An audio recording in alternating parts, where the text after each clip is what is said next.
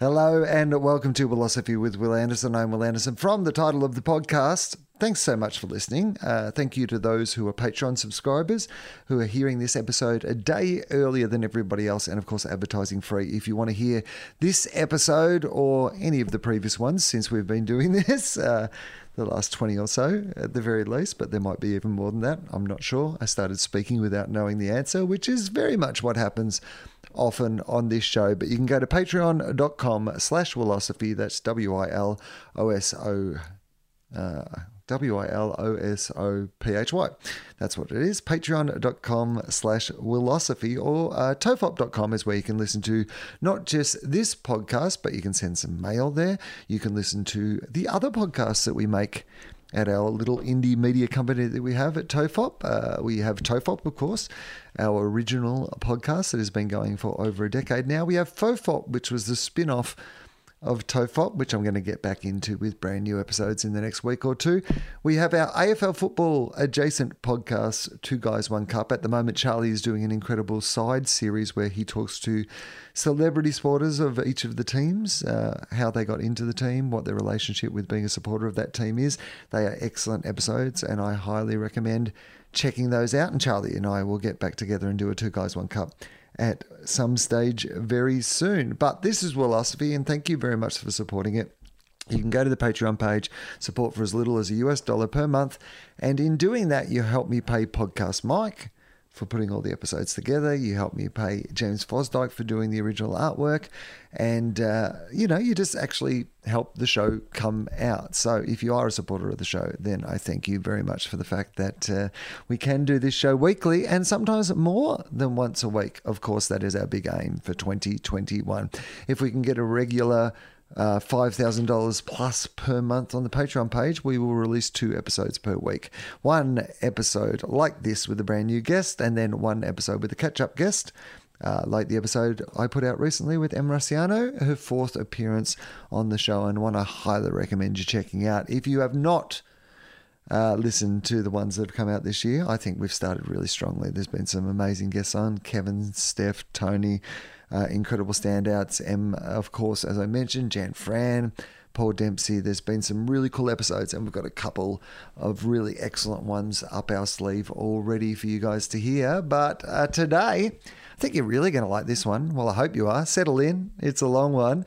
Uh, Chris and I have known each other for a long while, but we've never had the opportunity to sit down and have an in depth chat about the world in the way that we did when we recorded this. I think just after Christmas. It might have been in the break between Christmas and New Year, and Chris was in my part of the world. So I, we actually did this one face to face.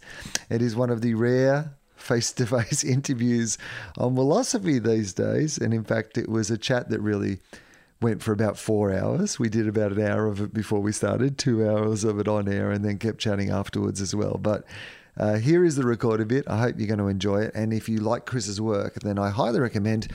Uh, firstly, the weekly is back on TV Wednesday nights. You can listen, to, uh, you can watch, you can listen to, you can watch the weekly on ABC TV. Comes after Hard Quiz. Um, I assume Sean McAuliffe is Sean McAuliffe back already, or he might not be back yet. But uh, ABC Wednesday nights is always a huge night on the ABC. So make sure that you check it out and catch the episodes on ABC iView if you haven't caught up with them in real time. And uh, he has a new podcast. Well, it's not entirely brand new, it's a wrap of 2020, the year we can't forget, and it's called uh, Brains Trust. Brain Trust. Brain Trust? Brain Trust. Brain Trust? Brains Trust. It's called Brains Trust. It is narrated by Carrie Bickmore. Uh, and uh, it is something that Chris has put together. He has produced, and he's got a whole bunch of uh, former guests uh, from Wilosophy, like Annabel Crabb and Kitty Flanagan, Ronny Chieng, uh, Briggs. Who else? Hamish Blake. And then a few people that we haven't had on yet, like Waleed and Dr. Chris Brown, all of whom would be excellent guests on this show. So at some stage, hopefully, cross uh, crossing the fingers, uh, we will get to have those people on. But in the meantime, this is a really cool episode, and I hope you're going to enjoy it. Couple of other plugs just before I go. I've got some live shows. It's amazing to be able to say that. I've done a couple of my improvised What You Talking About Will shows at the Brunswick Picture House in Brunswick Heads, New South Wales. They have both sold out. uh, indoors and outdoors, and they have both been incredibly fun experiences. So we're doing it again February the 20th. The inside of the room is already sold out, but if you want to come and sit in the gardens and uh, watch the show outside on screen, which it turns out people are doing and people are really enjoying, then uh, get along. It is cheaper than sitting inside the room, and it seems to be from the reaction of the audience is a really cool experience to be able to do it that way. Uh, so that's the only tickets available then. But I'm hoping that we will do another show in March. So if you're an indoor sitter, uh, then keep your eyes peeled to the socials, and at some stage we might be. If we can find a night uh, announcing another one of those shows to happen in March. Speaking of some other shows, Melbourne International Comedy Festival. We're going to give it a go. Uh, we're going to give it another go. My show, Illegal, the show that I have done previously in Melbourne about being arrested, has been reworked. And I am coming to the Arts Centre, to the Playhouse at the Arts Centre to do uh, two weeks of shows only. I'm not going to do the entire festival. I'm just going to come down and I'm going to do two weeks of Illegal. I've been doing some uh, I've been revisiting the show, I guess is the best way to look at it. Really, you know, through the eyes I have now and, and um, you know, changing a few things. Uh, I, I, guess, uh, you know, changing my perspective on a few things, rewriting a few things. Uh, if you have seen the show before, I think it will be interesting to come and see it again. It won't be substantially different. It's a true story, so there's only so much that you can play with, but my perspective I think is very different. And so I've made a few changes to how the story is told that I think will tell the story more effectively. And if you have never seen the show before, and I know there's a lot of those people because we put this show on sale last year and it sold very, very well. We did not get to do it, but there was a lot of people who bought tickets. So I hope that you are going to be one of those people who wants to come to the Arts Centre and see me do Legal for the last two weeks of the Melbourne International Comedy Festival. And speaking of doing shows, Nothing locked in yet, but I'm hoping to do something in Canberra in the next couple of months. We are in talks in Canberra, and what I think I might try to do in Canberra is do two shows. I might come and do Illegal one night, and I might do a What You Talking About Will one night. Anyway, to be confirmed, but uh, keep checking my socials if you're in Canberra. But those Melbourne shows going to be on sale um, pretty much by the time that you hear this. I think at least, at very least, will be on pre-sale by the time that you hear this. So if you're in Melbourne and you want to see that show Illegal, uh, then get in quick and come and see me at the Art Centre. Fingers crossed that all goes ahead and everything is going to be fine. It is reduced seating, of course. Uh, it is a COVID safe setup, and uh, it means that there are a limited number of tickets to each of the shows. Um, so, uh, yeah, um, they will all be uh, links to all of those things will be on my socials. You know, I'm a plugger. I will definitely plug them all. Okay. Uh, enjoy this episode today with Chris Walker. I hope uh, you think it's a great one. Check out his excellent, excellent podcast, Brains Trusts the Year We Can't Forget. And uh, thank you very much, as always, for listening to the show.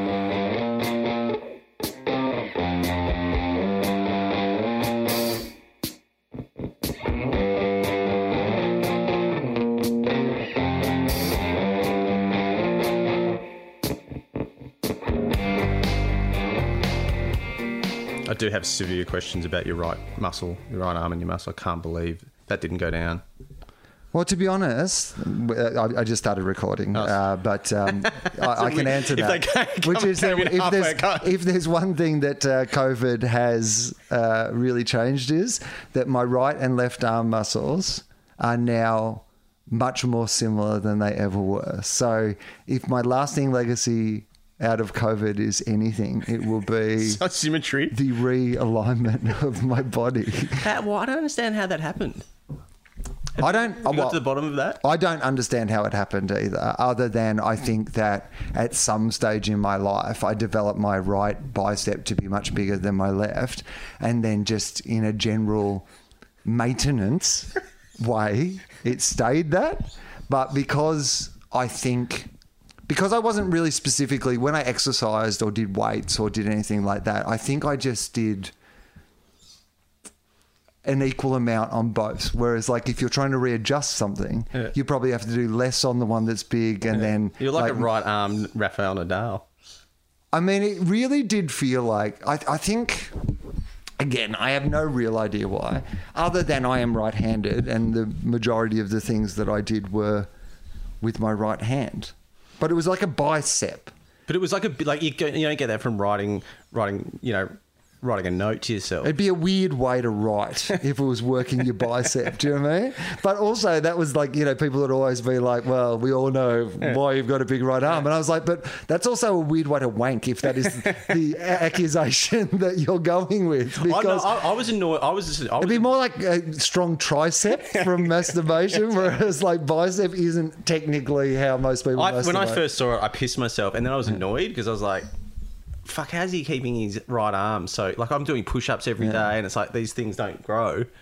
And here you hadn't, according to your stand-up, Mm. hadn't done exercise for however long, and just ripped out of your mind. Well, I think, well, one arm ripped out of my mind. Like one arm Popeye and one arm olive oil. That was actually what it was. Ah, that's a joke that's way too late for the stand up routine I don't You do can't anymore. plug that back into the special. plus, plus now my biceps are actually equal again, so it doesn't even fucking work. I'd have to go into specific training to be able to do that that joke on stage. Uh, hello and welcome to Wilosophy with Wil Anderson. I am Wil Anderson from the title of the podcast. You've already heard today's guest, and you already know who it is because, of course, you've downloaded the episode and you've looked at James Fosdyke's amazing art. But there is a protocol to how I start these conversations, and this is how it starts. I ask the guests who they are. So, who are you? I am Chris Walker. I, um, amongst other things, am sort of collateral in Carrie Bickmore's pap shots. Just a half a half a fat head in the side, and um, I am my day job, I guess, is producing um, Hard Quiz and the Weekly with Charlie Pickering. So, how did you become a TV producer? How does one become a TV producer? It's a good question. So, I think a big part of it was probably avoiding being a lawyer. So I, um, you know, I had a, I, I went to to I did um, arts law at uni, and then when I sort of worked out pretty rapidly that I didn't want to become a lawyer, which I would have been. A lot of people say I would have been a great lawyer. I would have been actually would have been a terrible lawyer. And I ended up then doing a postgraduate degree in journalism. Um, and I'd always loved stories since I was a kid. Like when I was five years old, I used to like write choose your own adventures, and I was very much into stories. I love musicals, love you know all that sort of stuff. Okay. movies. I was obsessed with movies. I'm, I, you know, I watched Seinfeld. I reckon probably every episode about thirty or forty times. And anyway, so after I'd done journalism, I ended up um, luckily, luckily sort of landing. I wrote an article actually for the just um, for my uni course that ended up getting published in the Age. What was the article? It was about. Um, uh, I mean, this will be boring for our non-AFL lovers in, on this podcast. Oh, there's plenty of times on this podcast that's boring for non AFL lovers. You'll appreciate it. Um, it was an article about Russell Greene, who played about 300 and odd games for St Kilda and Hawthorn, and his son, who I went to school with, and who had a much shorter career than his dad. And his dad had quite severe depression when he finished. And I grew up, he was my PE teacher at school, so I wrote a, a sort of a, a dichotomy article about how his career went really well, but he really, really battled. And Steve, who was much younger, um, and his career was nowhere near as successful, but sort of prospered um, in retirement. And that was they were, they were kind enough to print it in the Age, and then so I started like hawking off this article to everyone that would, say, you know, I just need a job in media, and then I ended up luckily landing a job um, reporting for the VFL when I was like 26, and this was like was like a dream come true. You know, I was like still at uni, getting you know paid to to go to footy games, and um, yeah, and then sort of sort of from that, it just I think the first job in TV I had was like working on the Rich List with Andrew O'Keefe, which was like I was like a, a researcher um, for Andrew while he was um, yeah Being Andrew. being Andrew. I was like, "Good defamation. Everybody understands what that means. uh, so, um, okay, so w- what was the rich list? I remember uh, the one- of the things that Amy and I have done a lot, and people have heard me talk about this on the show before, but one of the things we've done a lot during lockdown is our Comfort TV is a television show by the name of Gogglebox, both the Australian version, but also the UK version, which UK is like great, yeah. 14, 15 series of. And so we go back, and I think we enjoy the ones the historical ones more. This is what I would say to people about Gogglebox. Almost don't watch it when it comes out. Wait like five years and then go back and watch it because there are so many shows that you forgot existed. Or, of course, if you're watching the UK one, shows that you didn't even know know existed, but these people are living in an everyday sense. It is really a fascinating Yeah. time capsule. So take us back to the rich list. What was the, the, rich, list? was good. I, I, really liked the rich list. It really appealed to Mm. me. So basically, what you had to do is there was two teams, and you had to profit how many. You'd get a list. So it'd be like Tom Cruise movies. Okay. Mm-hmm. And if it was you, let's say it was you versus me, Will, and you'd be like, Chris, I can do, I can name ten, and I'd be like, no, I can name fourteen. And if I can get to 14, I win and I get the points for getting the 14. But if I don't, don't get to 14, it then passes to you and then you can fill the gaps and then you get the points. So let's say I'd got through, you know, Vanilla Sky, you know, Mission Impossible, 1, 2, 3, 4, 10. Um, Interesting that you led with Vanilla Sky, by the way. That's a whole of all the Tom Cruise Well, the movies reason- to I- lead with is Vanilla Sky. Oh well, of course we'd all firstly look in Vanilla Sky, and then after that, No, the only reason I went with Vanilla Sky was because a mate literally yesterday told me a story about how he got so blitzed on weed that he watched Vanilla Sky for 30 minutes in Spanish, only to turn to his mate and go, Man, do you understand what's going on? Like- of course, you don't understand what's going on in English, but it's like. but yeah, it's probably not his best, is it? Okay. So all right, so you were at the Rich List. Um, you're working as a researcher at the Rich List. worked as researcher at the Rich List, and that that um, that ended up getting me because that was on Channel Seven. That ended up getting me another sort of dream job where I got to work in the commentary box um, for the AFL, um, which I was, I was just oh, just completely and totally unprepared and ill-equipped for. But it was great. I got to sit next to, to Nathan Buckley while he, he was back when he was doing special comments for Channel Seven, and Leigh Matthews and Bruce McAvaney, who was such a pro. Um, and it was great. It was just an awesome job. I was flying, you know, flying around the country watching footy. You know, I couldn't believe my luck, kind of thing. Um, so I, I was, you know, I thought I'd be in a, you know, in a lawyer's office doing mergers and acquisitions or whatever. And um, so, and I did that for two years, uh, and then, and then the project came along, um, and I became a researcher in that. And then I sort of quickly, pretty quickly, rose through the ranks of through the project and became the sort of the series producer of that, and then the what they called the managing editor of that. So it was like the I guess like well, the co EP, I guess you'd call it, and then started a company with um, some mutual mates of ours, Charlie Pickering and your manager Kevin White, and um, yeah, and then so you know, so I'm sort of been doing that now for seven years. I would say that's like, you know, it's kind of very established now, you know, the fact that you've been doing that. I mean, it really is, I guess, like, is it how you define yourself professionally now? Do you think of yourself as being, you know, a television producer? Is that Um, I'm really uncomfortable with that. why?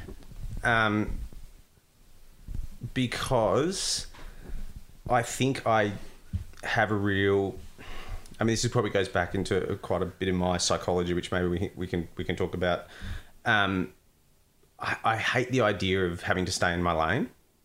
So being called something like a television producer means I'm a television producer, and I, I, all I can ever do is tell them. And to be honest, this podcast that I've done that was that we may we may or may not talk about that that has just released. A big part of the motivation for that, on top of just the social document of talking about 2020, was to not to get out of my lane a little bit, and and I prefer to sort of think of what I do in life as a sort of a slightly more amorphous. Just I like creating things and making things and being involved in in teams that make things and collaborating things and just making the best possible stuff, whether that's for TV or for you know radio or, or whatever, a book or um, I don't know. Like I mean, it wouldn't even necessarily have to be creative, um, but but yeah, I guess I mean like there's no doubt that the thing that I've been most successful at has been TV producing.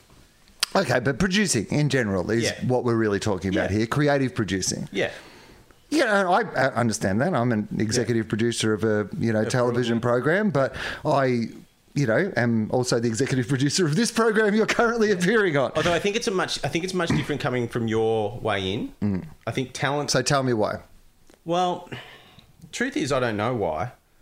Um, but you'll very rarely hear someone tell let's just call it talent. It's not a word, you know, that's a word that It's a TV industry word. TV industry word Yeah. about effectively on air people.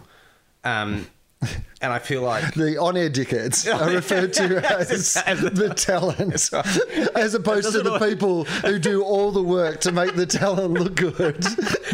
and I think you, you very rarely hear um, you very rarely hear someone say to, to talent they can't become a producer or they can't become this or they can't become. In fact, if anything, the world has opened up to them. That's like you know you should become an actor, you should become this, you should become a writer, you should do this, you should do a children's book, you should do all of which I'm up for. I'm not being. I think that's great, but if you come from the other way in, like if you're a producer first or a, a writer first, it just feels a little bit like people are more, are more like stay in your station a little bit. Um, and I'd love to break that. And I try and I definitely try and, you know, with our staff in our company and stuff, I definitely try and encourage everyone to to to cross pollinate. Like if some, you know, because this may be boring to everyone, but even in TV shows, everyone's broken into production and editing and graphics and um, you know, writers and creatives and stuff. And I, you know, if someone, there's been plenty of people who said, oh, you know, I'd love to do this. And I'm like, well, fuck, do it. Like, One of the things I love the most about having worked on Gruen for as long as I have is that so many of the roles of people there are filled with people who used to do different roles. So, you know, people who started in an entry level position who are now, you know, head writers of the show or Yeah. producers of the Yeah. show or, you know, pitch Yeah. producers Yeah. or series producers. and we share some of those people. And Exactly, absolutely. incredible people. You know? And but to have seen them go from you know that idea of you were working in one specific place and then have a door open that goes, well, maybe you can try this. Yeah. And you know, I've got another project that I'm working on next year where some of the people who work on Gruen will be offered Yeah, great. different roles. Yeah. You know. Like promotional, ro- Yeah. pro- not promotional, but promotion. the Wil Anderson promotion team. Oh, sorry, did I say promotion? I meant promotional. We're bringing back Black Thunders for the show, guys. You're going to be at a shopping centre. yeah, well, that's right. I mean, that's that's good. I mean, I love to hear, I love hearing that. In fact, I remember it's actually a funny story. But one, I think one of the first times I met you, it might have been the second time I met you. You probably won't. I, I seriously doubt you'll remember this, but um, I um flew up to Sydney. So this is when we were starting the week. It's about seven years ago, and I said to Jon Casimir, um, who, uh, for the listeners, is a, a mutual friend of ours, but also used to be the head of ABC Entertainment. Yeah, but before that was one of the Co- creators, co-creators of, um, of Gruen. So of Gruen. he and Andrew Denton created Gruen together. Exactly. So, and he and I said to him before we started this weekly, you know, and I was like, you know, fuck, you know, I'm pretty nervous. Like, we're starting a show at eight thirty. You know, can I come up and have a look at Gruen and see how they operate? You know, because you guys had, you know, obviously been kicking ass for a fair while by then. And I got the funny story is I got there and I was, I was like completely, uh, you know, I was only 33 or something. And I was like, you know, probably, you know, half not knowing what I was doing. I was dressed in a ridiculous blazer. I was sitting in this, and I was sitting in the, I was sitting on my own. And the and you wanted, you wanted in your tracksuit pants and thongs. And you went, and you look at, and, and John sort of politely said, oh, Will, this is Chris. And you go, where'd you come off the set of Miami Vice? And I remember, and I remember at the time, going, oh, and I was like, and I was like, oh, I knew I'd overdone it. And I, and I was like, and I remember thinking, oh, you bastard. And then at the end, I was like flying home, and I go, fuck, that was pretty funny. And of course, because it was your house, I couldn't go, well, mate, what's in the fucking thongs? but anyway, and I remember, but I remember being there and, and, and watching you guys do your thing, and um, you know, and it was, it, you know, I've learned, I, it was because John said, I don't think you'll learn that much from coming up, and I was like, oh, let me come up anyway, and I actually did, um, because it, I think you sort of share that sort of sense of like, hey, you know, this is a team, you know, yes, you've got jobs and they need to come first, but you know, you can cross pollinate. Yeah, I absolutely agree with that, and I think that we're all in the same business. And um, I also believe that you know the greatest legacy that you can leave is to, Yeah. You know, in other people's like one of the great bits of advice. It comes up so often in this, but I got given it by Ted Robinson very early on when I was making the Glass House in that same studio hmm. at the ABC back in the day. And he said, just remember it's everyone's, try to remember it's everyone's day at work. Yeah.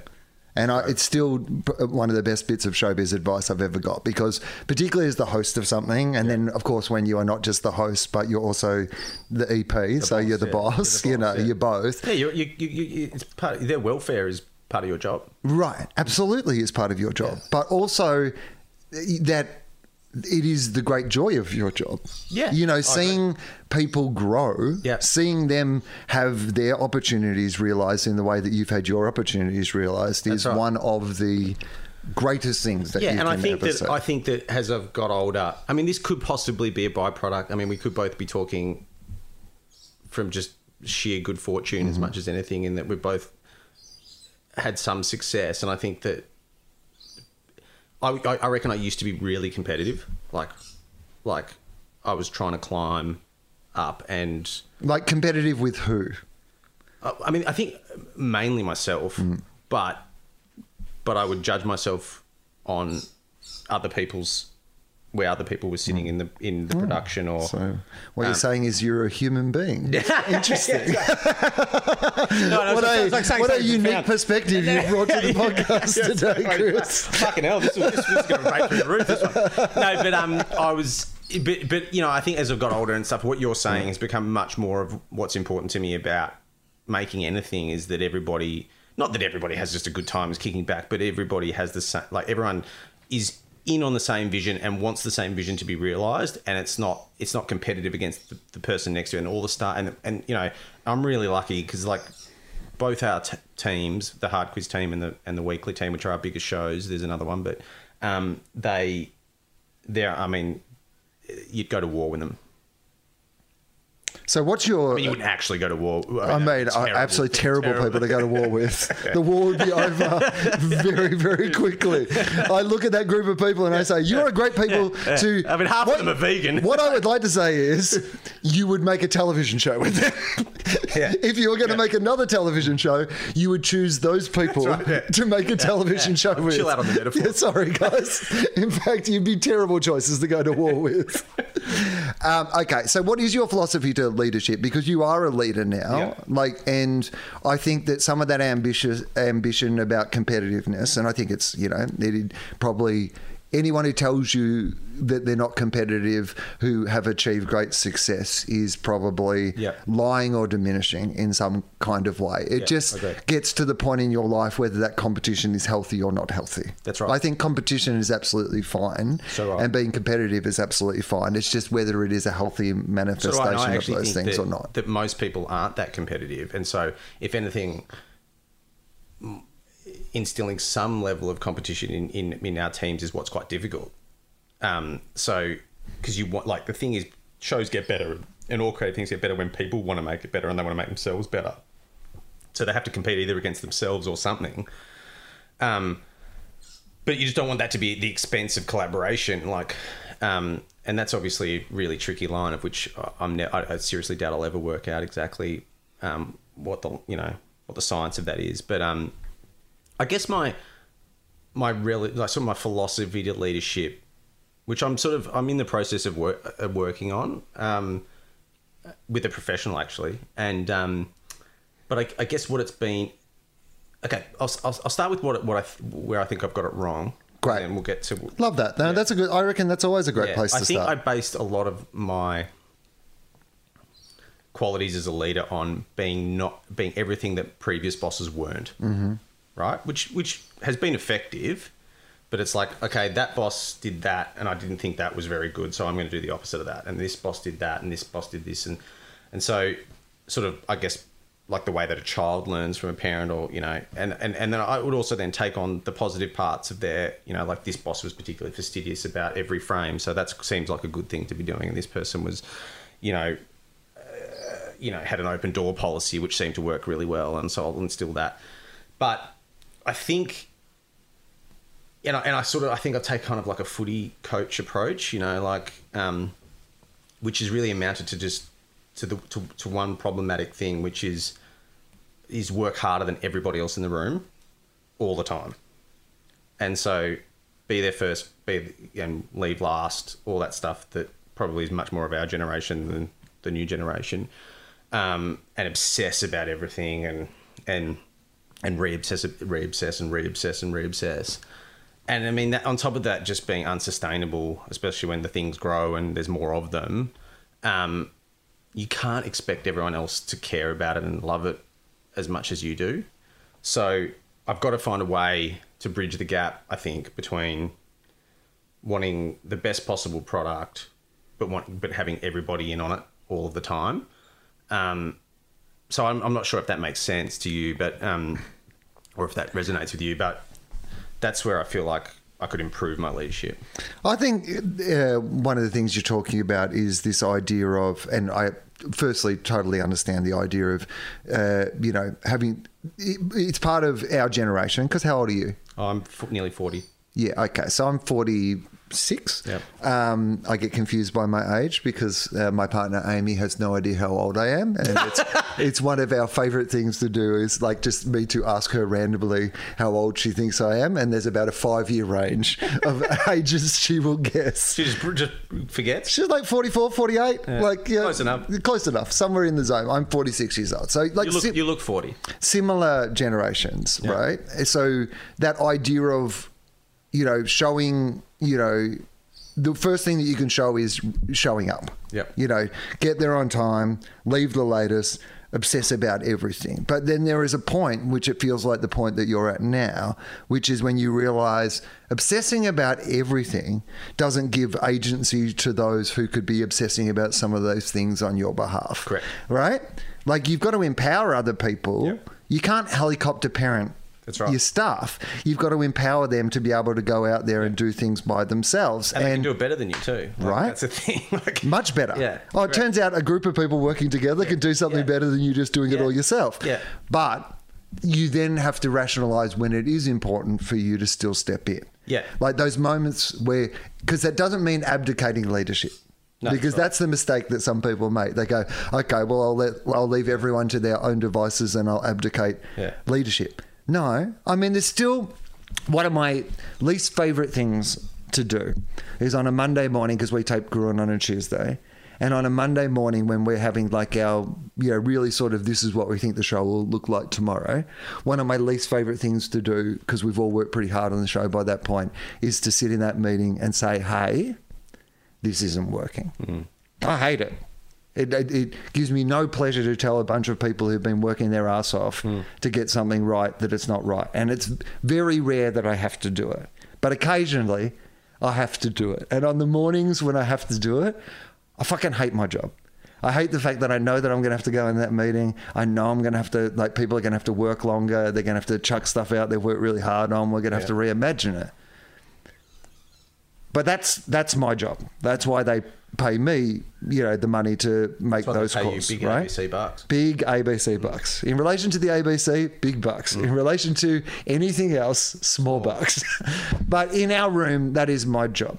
There's still times when you need to lead, but it's knowing when you can leave people to their own devices versus when you need to lead. So I am interested in that process. I I mean, this is nuanced, but when you say you hate that, do you hate it because you feel anxious about how they're gonna they're gonna feel? I think mostly I hate it because I my, my general joy is from empowering them to be able to do it themselves. Right? There was a time. I'll give you a practical example, and I'm sure that.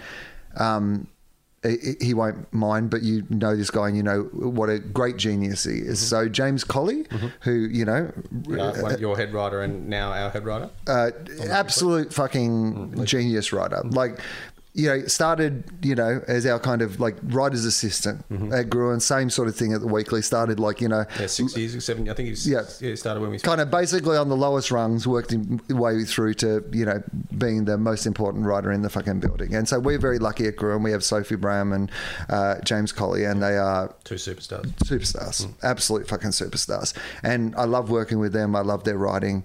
Um, last season, you know, the way that our this season it was a co-head writing operation, so they literally would split up parts of the show. Um, but last season, James was doing monologues. You know, that was like you know his main focus was monologues, and so we would work together. But like he would often run with something. And there was just one day where we couldn't get it to work how I wanted to get it to work. And on the and what normally that will mean in a practical sense, maybe this is too inside baseball for people, but we're sitting there in rehearsal and I'm trying to get the monologue to work and I just can't get it to land how I want it to land. Mm-hmm. And normally the process of that will be that James will go away on his computer. He'll write me a few options. I'll be like, I don't like this bit, or this isn't really working how it's like, and he'll go and write some jokes, you know, like and bring them back, and then maybe I'll re- them. rewrite them and massage them or make it work. And there was just one point last year where we were running out of time, and I said, "You're just going to have to give me the computer," and like I will, and then I just sit there and I write it Yep. Because I know that I can do that. Yep. But they, that's not actually my job on the show. No. Like my job on the show is to, you know, be the creative executive producer of the show. It is to fa- choose people and facilitate people and encourage people and provide them with information to be able to do that job themselves. On the day when I have to grab the computer, mm. there is a mixture of, firstly, I hope that they don't feel embarrassed by it. Mm. You know, that they feel like somehow they're not doing their job. Mm. Because that was nothing about him not doing his job. yeah. It was just one of those things where, and it's not even that what I wrote was better tough day on the field. than Have- what he wrote. Yeah. It was just the day where I knew what I needed to, to have get it to I get mean, it it's done. interesting because you have right? a double job. Do you know what I mean? Like, you're not just the executive producer of the show; you're the host of the show. So it's Right.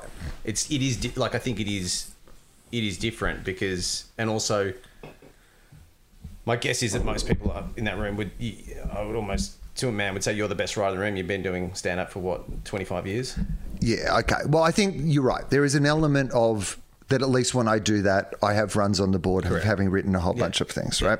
Including in the past, uh, huge chunks of that mono, you know. Yeah, yeah. But what I've loved about the experience of the show is now that it's often just what's the idea? Here's what I like about it. Let other people run with it. Yeah. So if we get into a Monday morning meeting and there's a big chunk of the show that isn't working and I know that it isn't working, my first anxiety, and it generally is a bit of an anxiety, is I don't want to tell these great people who I don't want to undermine their confidence. Hmm. I don't want them to think that they have done a bad job. Because they haven't done a bad job. It's never because someone's been out all weekend and hasn't hmm. done their writing or hasn't done their research properly. It's just that it's not working hmm. and somebody needs to be the sort of person who can say Yeah. this isn't working hey guys we've got to go away and i'm incredibly lucky that i have um, you know a team that then will, Responds. will just fucking run with that Yeah. And I think and I think that's part of it. I think part of it is I know that if I say that, Yeah. they'll all Yeah. stay late and do extra work. And like, if there was fucking mutiny. you might not grab the computer.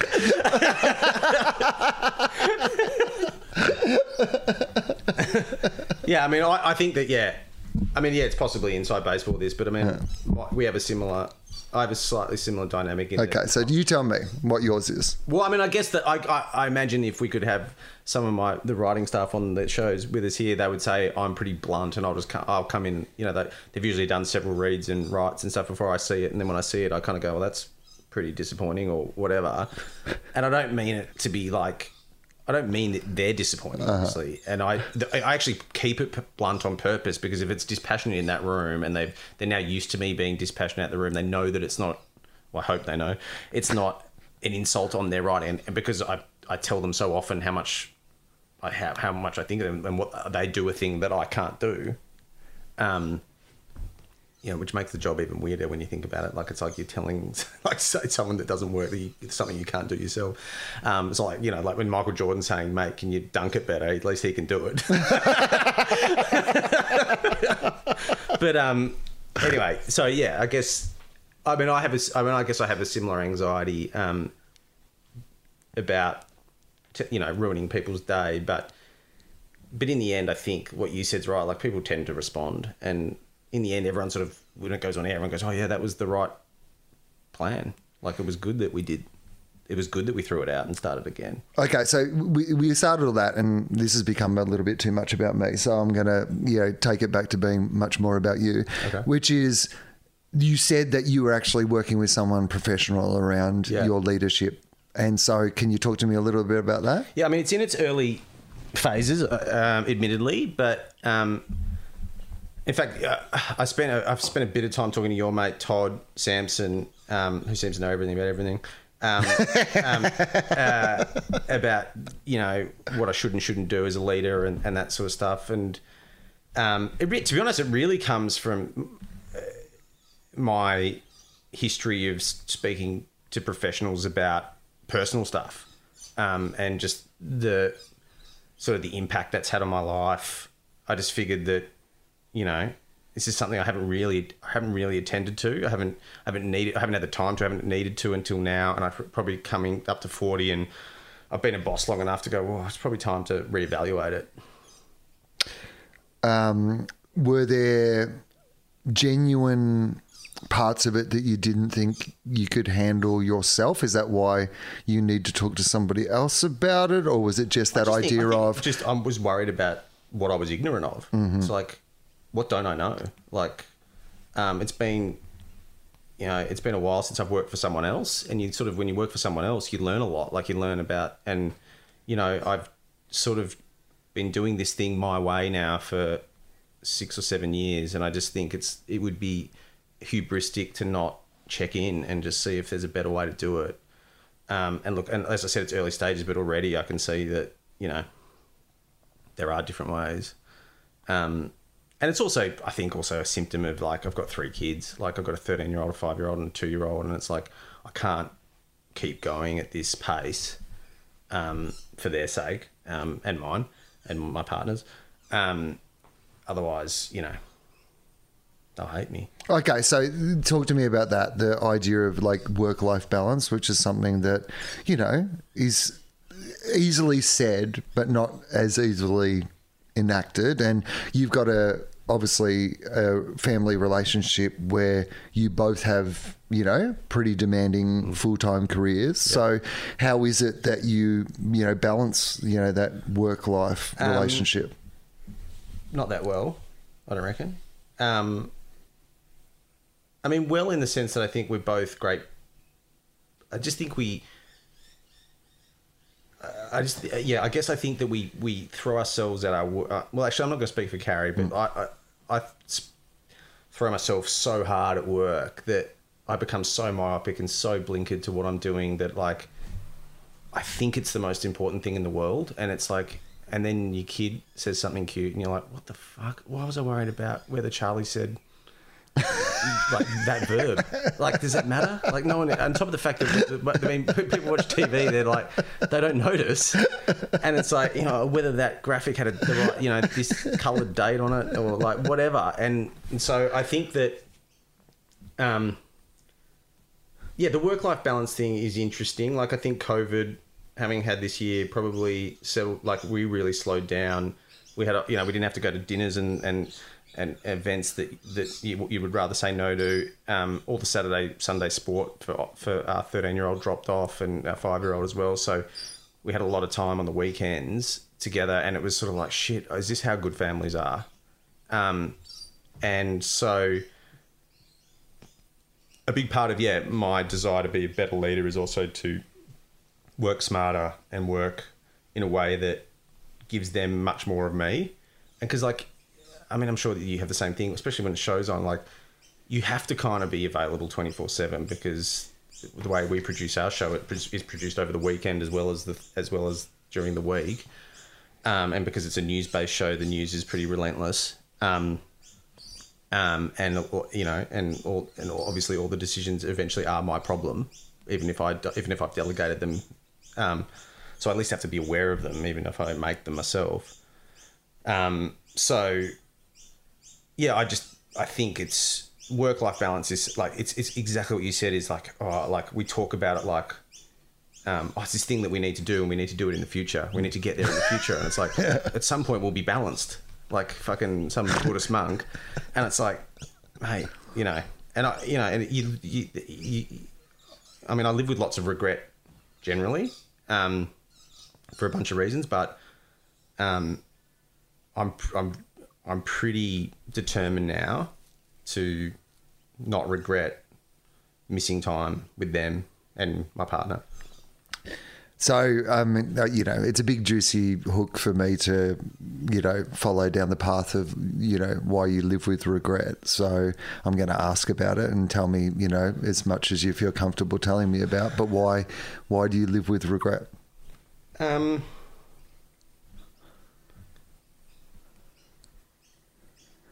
I think there's probably. Well, I think that probably the place to start would be.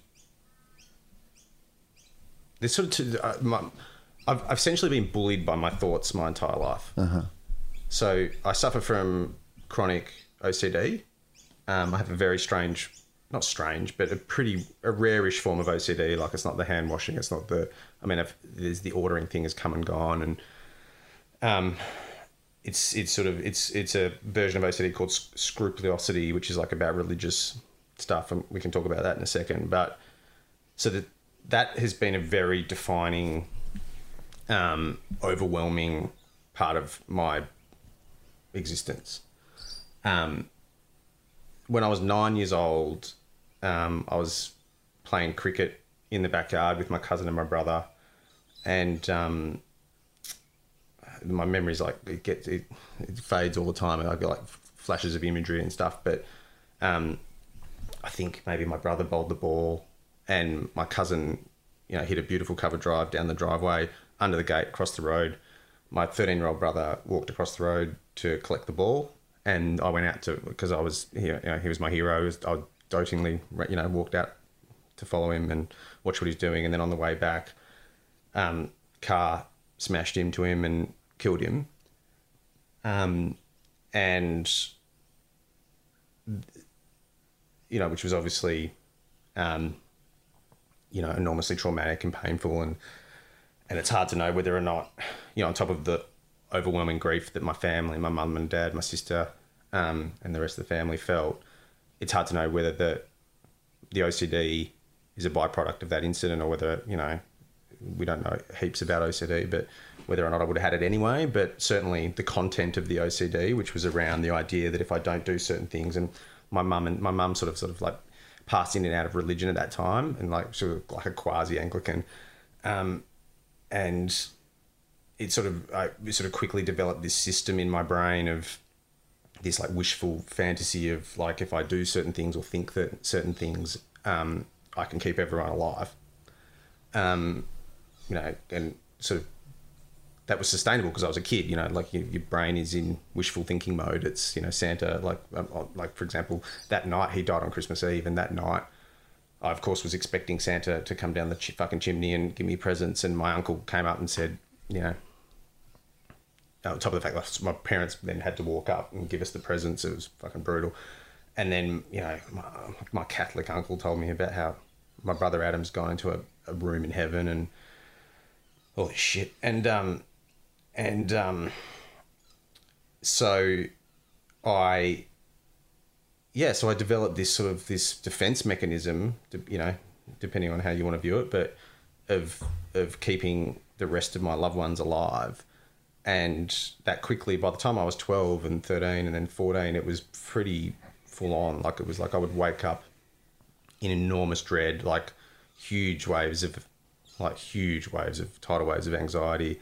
It would often take me, you know, 20 or 30 minutes um, just to get out of bed because um, I had to do all these rituals and I had to think things and pray things and um, and, and the way OCD works is you can you never get it right. And and so um, you know so then I obviously and I was so by then I was seeing psychiatrists and you know taking medication and and it became harder you know the other things sort of fell apart like, like even though I was young like sort of friendships sort of became harder because I was like I was you know I was putting myself under so much duress like at one point I remember I for whatever reason set the, the the OCD was saying you can't talk until recess, or such and such will happen. And it's pretty difficult to get to recess without talking because you got to get through preschool, assembly, two classes, and um, you know, so I, you know, you just become odder and odder, and and I assume you're not telling anybody about no, these and things. it's back in the time when.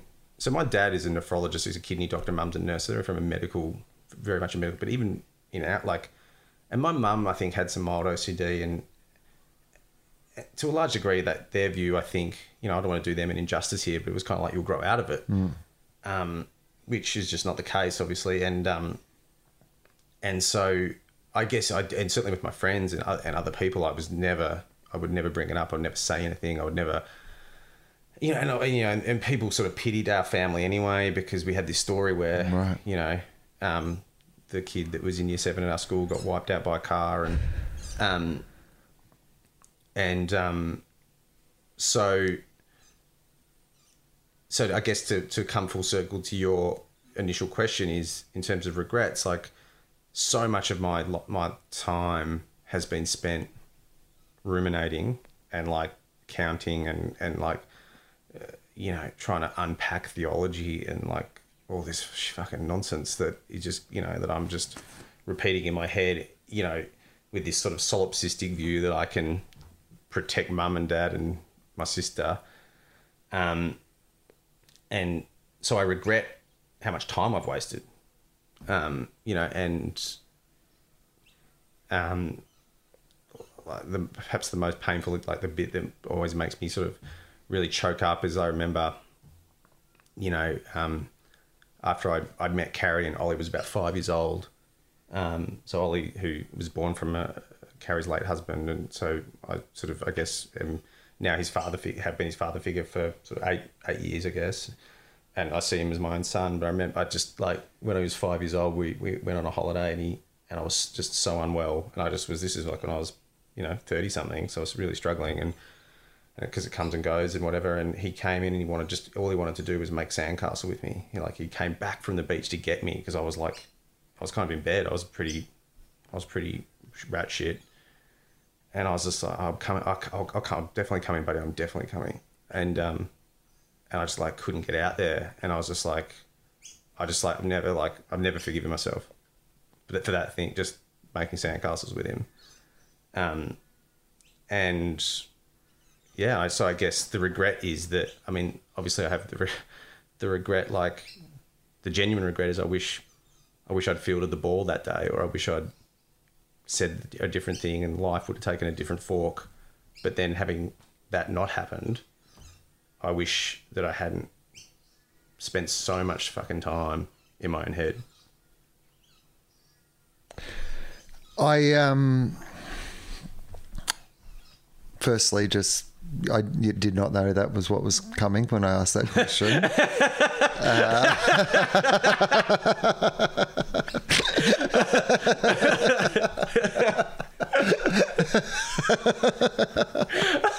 That's the best reaction I've ever had.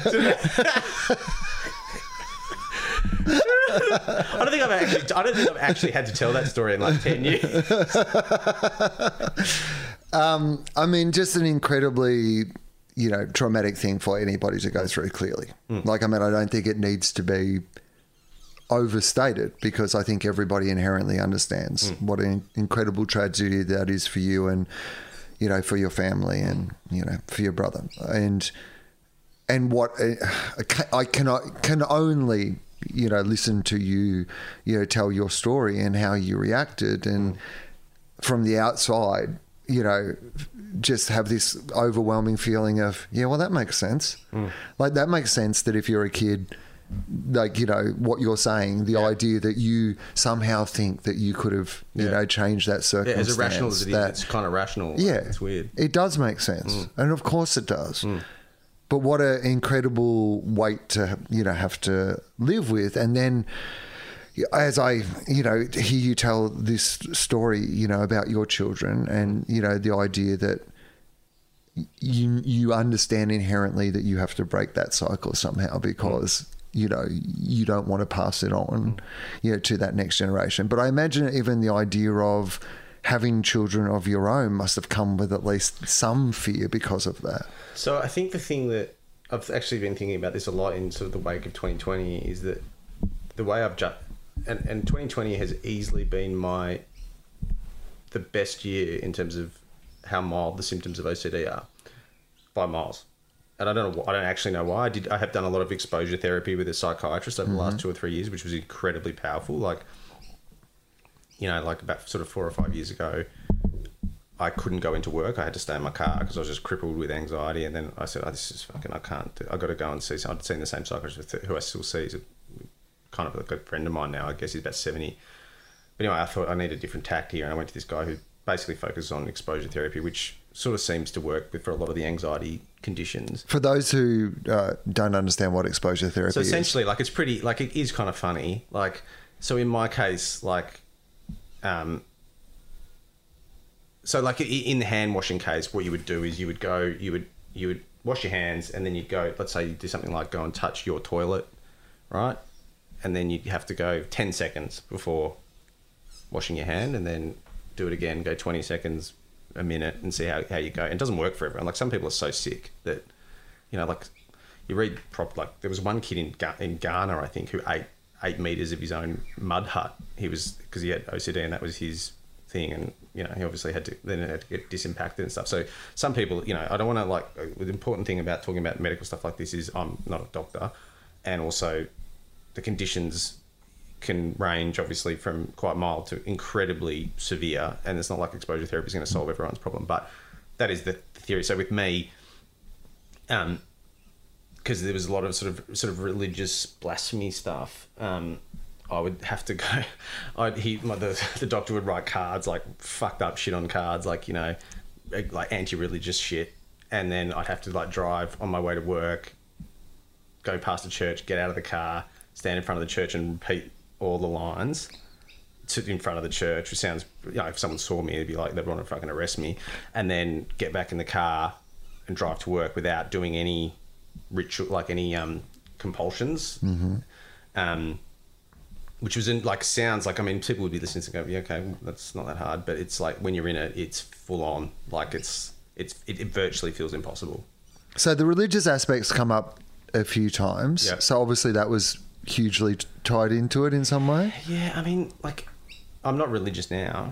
Um, I mean, I think I probably was possibly one of the most religious people in the world when I was a 12 year old because I was literally dealing with, you know, God's. I'm like, come on, God, I got, I got, you know, what do you want me to do now? What do I want to do with this? What am I? And it was a very childlike version of religion as well. And I think it was just a symptom of the fact that, you know, we kind of went to church occasionally. Um, he died on Christmas Eve um, mum got into church. She made me become the altar boy, so I was in there hearing all the stuff about atonements and and and it, you know if you repeat something enough, like our brains are only so powerful, you know they get overwhelmed and and so I just took it on like, and um, you know OCD is interesting like that even from a sociological perspective. Like back in the eighties, a lot of people had OCD about AIDS, so. Um, and then when 9-11 happened, a lot of people had it about terrorism. So it, it seems to be able to sort of take on external um, conditions as it's sort of, but in the end, it's sort of the same thing. It's this threat. This you feel this threat, and that, and you need to make your threat ameliorate your threat by doing weird, well, not weird, but repetitive things. Um, what was the question? Right. Oh, yeah, okay. So, well, I mean, religion and what rel- religion's involvement was, and why the, there was had to be sort of a religious deprogramming element to it. I guess. Yeah, and I had to sort of spend a lot of time reading myself out of religion. Like, I mean, I think, you know, I'm much more mellow about religion now. But like, I mean, if Carrie was here, she'd be like, fucking saying, "Shut up about religion," because we used to argue. Because I used to fucking debate everyone and argue everyone. And really, what I was doing was I was. So everyone thinks I'm like this hardcore atheist, but I'm actually not. Like, hmm. I'm just afraid of it. I just don't want it to be true because if it's true, then I'm responsible. And you know, I can do certain things that that means God will favor this person or God will, you know, and it's like that. It's at that level. Of, it's like literally the Santa in the sky kind of thing. Yeah. Because that's what it was when I was nine. Um, so I am gen, you know, like I think I, you know, certainly externally, like I've obviously got a lot of anger towards religion. I think there's lots to be. Religion's got a lot to answer for, just generally. But um, but yeah, the reality is what I'm really doing is like I'm arguing with myself. I'm just trying to free myself from. If I, I, I, I guess I kind of just thought if I can read myself out of this, if I can make it not true in my head, then I won't have to worry about this anymore. And that wasn't ineffective either. So you mentioned that it, it's actually been reasonably okay in 2020, which is in in some ways counterintuitive to what you just said about like you know events like 9/11 or these big sort of uncontrollable Yeah, events right. being associated. Now you're only talking from your personal perspective. Yeah, that's right. uh, but why do you think for you that's been the case? Well, I think I didn't actually Yeah. answer your question, which probably answers both, and that is that on top of the what I just described, I think the other thing is having kids kind of makes all of the regrets, all of the thing, all the time wasting, all of the things you did wrong in your life okay. Like if it all, if because part of the symptom is about this sliding doors. Like, what if I'd done this and not this? And it's like, well, all of this has led me to Ollie, Evie, and Addie and Carrie. I mean, I'm doing all right. Like, and you know, would I give up all of that stuff if it meant that I didn't have those guys? And I don't think I would.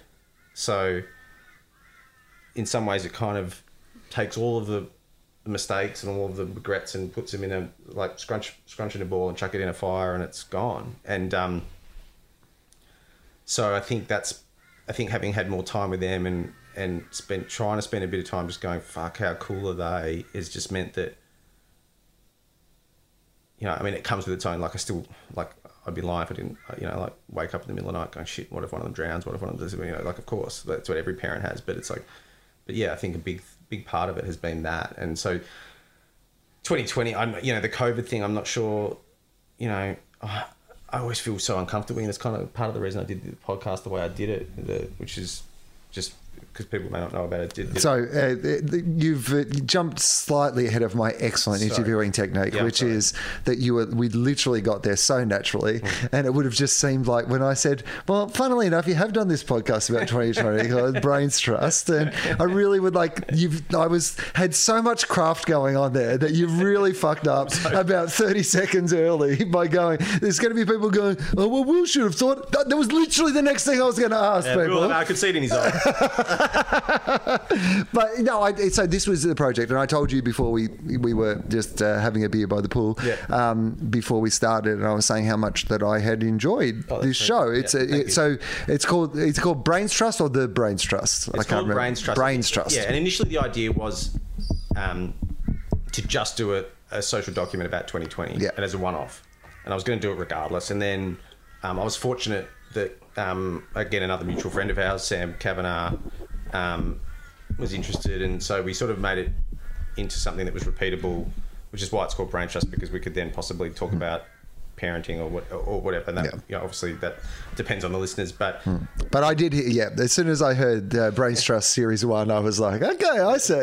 little little franchise format. Uh, I like this. That's right. We can't get away from the commercial realities. but um, but yeah. So the but the big reason that I did that was to try and um, kind of work 2020 out. Yeah. So you interviewed a whole bunch of people. This we should give people some more details. I, I highly recommend it. I've listened to all of it. I thought it was you know really fantastic. But in doing so, you you chose a whole bunch of people. Yep. You interviewed them about the year, but then you've uh, edited it into a way where sort of episodes have themes, and you're hearing from all the different people Yeah. on the different yeah, themes. So it's not like yeah, it's not one of them for. I don't speak to like Dr. Chris Brown for one episode and Annabel. They're all interweaved and. Um, Carrie was kind enough to do the voice, so you didn't have to listen to my whiny voice for the whole time. But um, she sort of narrated the, the news links, I guess. And um, so, yeah, so I interviewed um, seven people. So the reason for interviewing these people was partly I knew them all, um, and I wanted to be able to talk to them in a not a. I, I purposely didn't do it in a matesy way, but they were people that I knew would feel like they were under any threat, and they would just happily talk.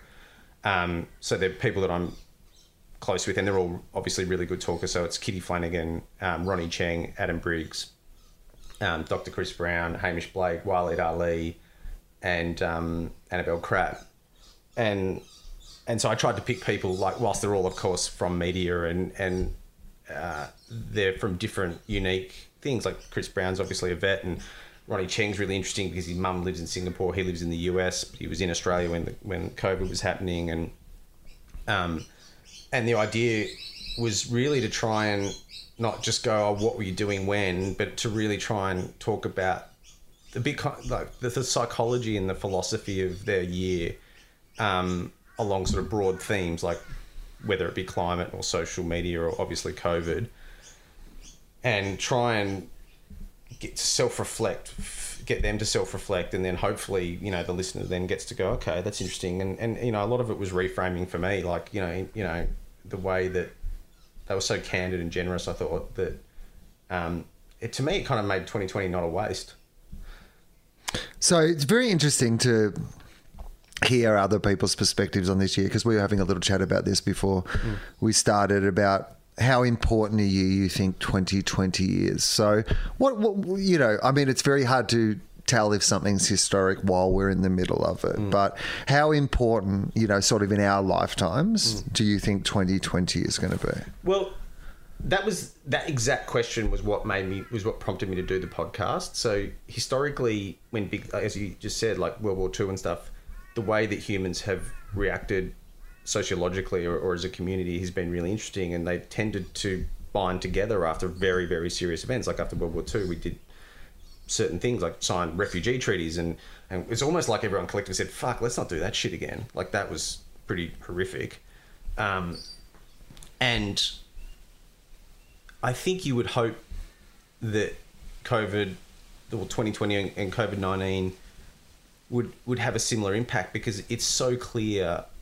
Um, and I don't want to mimic your own stand up back to you, but I think you must have, I think I'm pretty sure you said in one of your stand ups about what sort of sets humans apart is their ability to collaborate. And, and it's not that we're smarter, it's not that we're stronger, we just collaborate better and we cl- collaborate intergenerationally as well. Like my, my kids wake up with the internet.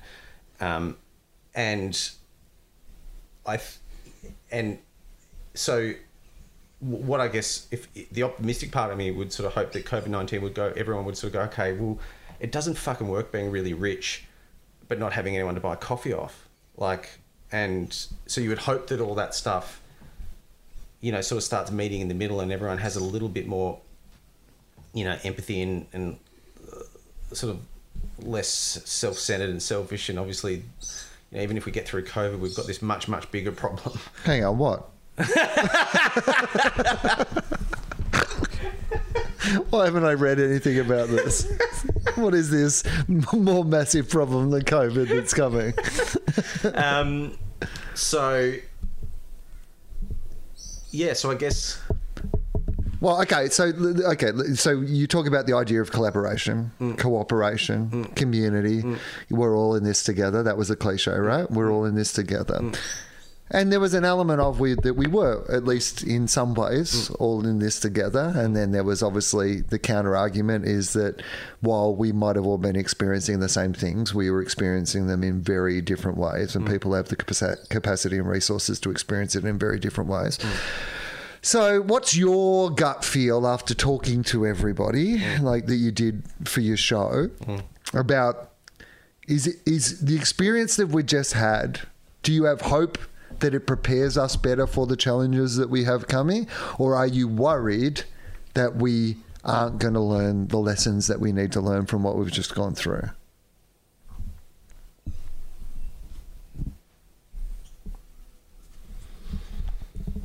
I think I'm probably worried. Yeah, I didn't think that pause was while you gathered all your optimism. Yeah. Some- give me some fucking optimism here. I think I'm worried. I think, look, you see flashes of. I mean, another inspiration for doing this podcast was this book, Humankind, and the thesis of that book is that human nature is nowhere near as bad as we all make it out to be, and we've started writing these narratives. I mean, the best illustration of that, he starts the book by sort of saying that the, the Nazis were bombing London, and and Hitler wanted to to bomb them, effectively bomb the soul out of them, and you know break them, and not just kill them, but actually break their spirit. And they all got up, opened their bakeries, opened their coffee shops and their pubs, and you know kept their sense of humor. And if anything, that's what made them persevere. Um, and the other example he uses is the real life Lord of the Flies, like that book, The Lord of the Flies, where they all turn on each other and kill. Do they kill the, the poor fat kid? What happens in? I forget. What, Well, I, I don't remember either, but that feels like that feels like something would happen. Yeah, Anyway, something. But in reality, that there was a story, a real life story, where these kids got stuck on an atoll and in the Pacific, and when they they went and found them, they were all actually very cooperative and had survived for a very long time. And Hmm. so, I guess you, yeah, I mean, like you would. Well, that's the uh, the Stanford uh, prison experiment. The thing that was, you know, remember the the, the, the famous Stanford prison experiment, which is the one where they basically gave got a whole bunch of volunteers. They made a whole bunch of them guards, and then they made a whole bunch of them prisoners. Yeah. And the idea being that the guards eventually, you know, really treated the prisoners really incredibly badly. And the theory that came out of it was that people would accept these roles that they had been given by society. But it turned out that a lot of the research was discredited. Ah. And when they tried to redo the experiment, what actually happened was that the volunteers weren't happy to be guards. They were like, I don't want to be a guard. I don't want to like treat these other people Yeah, right. really badly. So th- this idea we had that people naturally would tear each other apart when given the opportunity and given power was actually very false to how people genuinely reacted in that moment, which was people going, I don't want to do this. Yeah. So I guess so. So there's obviously yeah. I mean, and yeah, this is which we're- this is obviously making it far too basic because it's not just our nature that is going to decide how this works. Like uh, we've got pretty intricate systems of government that are interrelated on a global scale, um, and you know the evidence isn't great. Like you know Brazil keeps fucking burning rainforests and they give the poor people 100 real a month so they keep getting voted back in but in reality like they're torching the globe um, along with America and China and um, these big countries you know But we're fine in Australia, No, right? we're killing it. Our But, uh, climate record is impeccable here. Yeah. Well, I mean, well, I mean, I I mean, I think just a week ago Hmm. he got shut out of. Um, I forget the name of the conference they had, but there was like seventy people, and they didn't even let him go because Hmm. he's busy eating coal.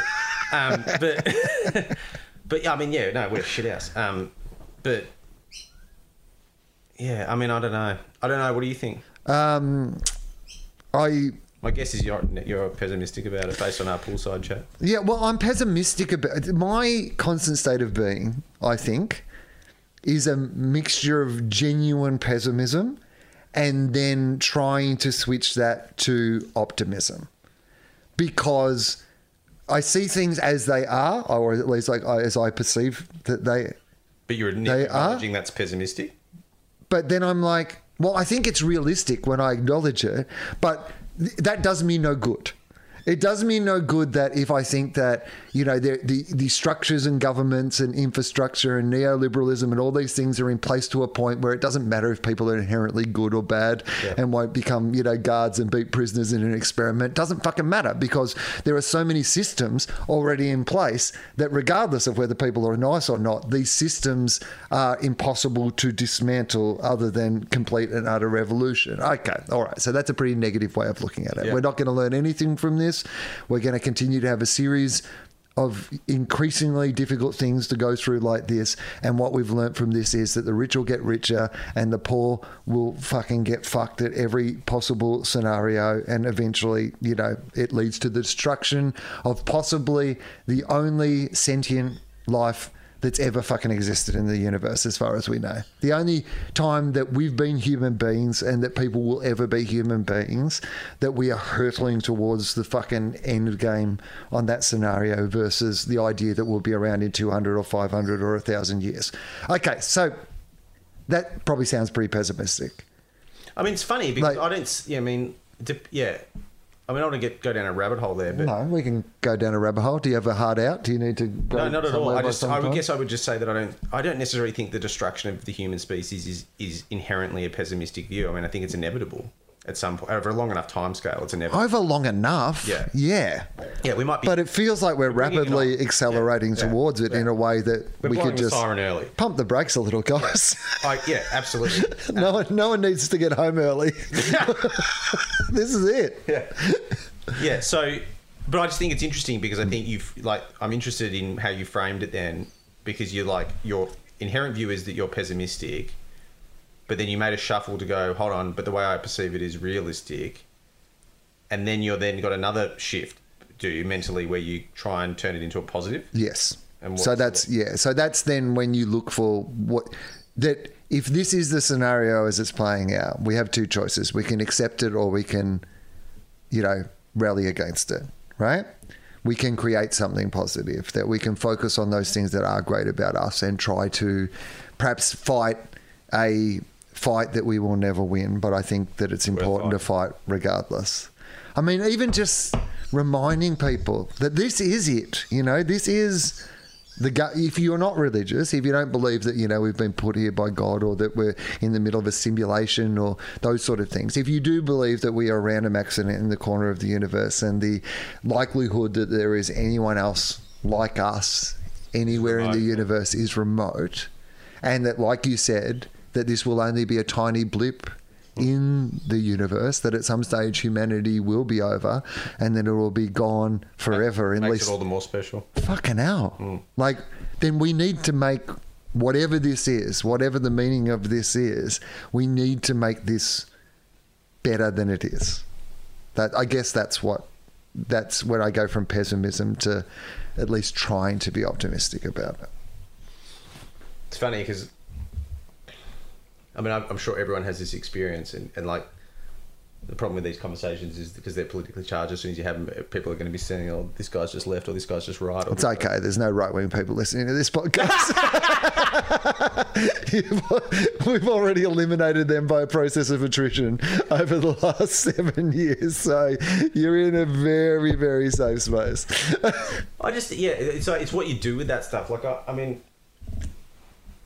I um had a trip away with my mates, you know, and virtue of my dad's own good luck and intelligence stuff, he was a doctor, so I was lucky enough to go to you know a private school. So, I got, so there's like ten private school fucking dickheads on a on a trip, and I ended up in this massive argument with this this mate of mine that I've been friends with for thirty years um, about climate change and just like just like the level of indifference to the problem at hand was just fucking killing me at 2 a.m. in the morning after too many drinks. And you know it was fine. We had a massive blow up at him, and then in the morning, of course, we've been friends for so long, it didn't matter. But it was like I remember just then after feeling, oh god, what the fuck? Like, is the point? Like, how do you actually like? I can't even. He's like one of my best mates, and I can't influence him. Like, it just. I guess what I'm pessimistic about is like I'm pessimistic about your optimism. Like, how do you actually do anything? Like, how do you make like people are just like by virtue of my job, I have to read lots of different things, whereas some of my mates are clearly only reading Murdoch papers, right? And if you read enough of it, it's kind of what I was saying before about OCD. Like, you don't have a choice but to have that worldview. Okay, this is really interesting, and I know we're going to talk for ages more, so I'm going to have a pause and go to the toilet.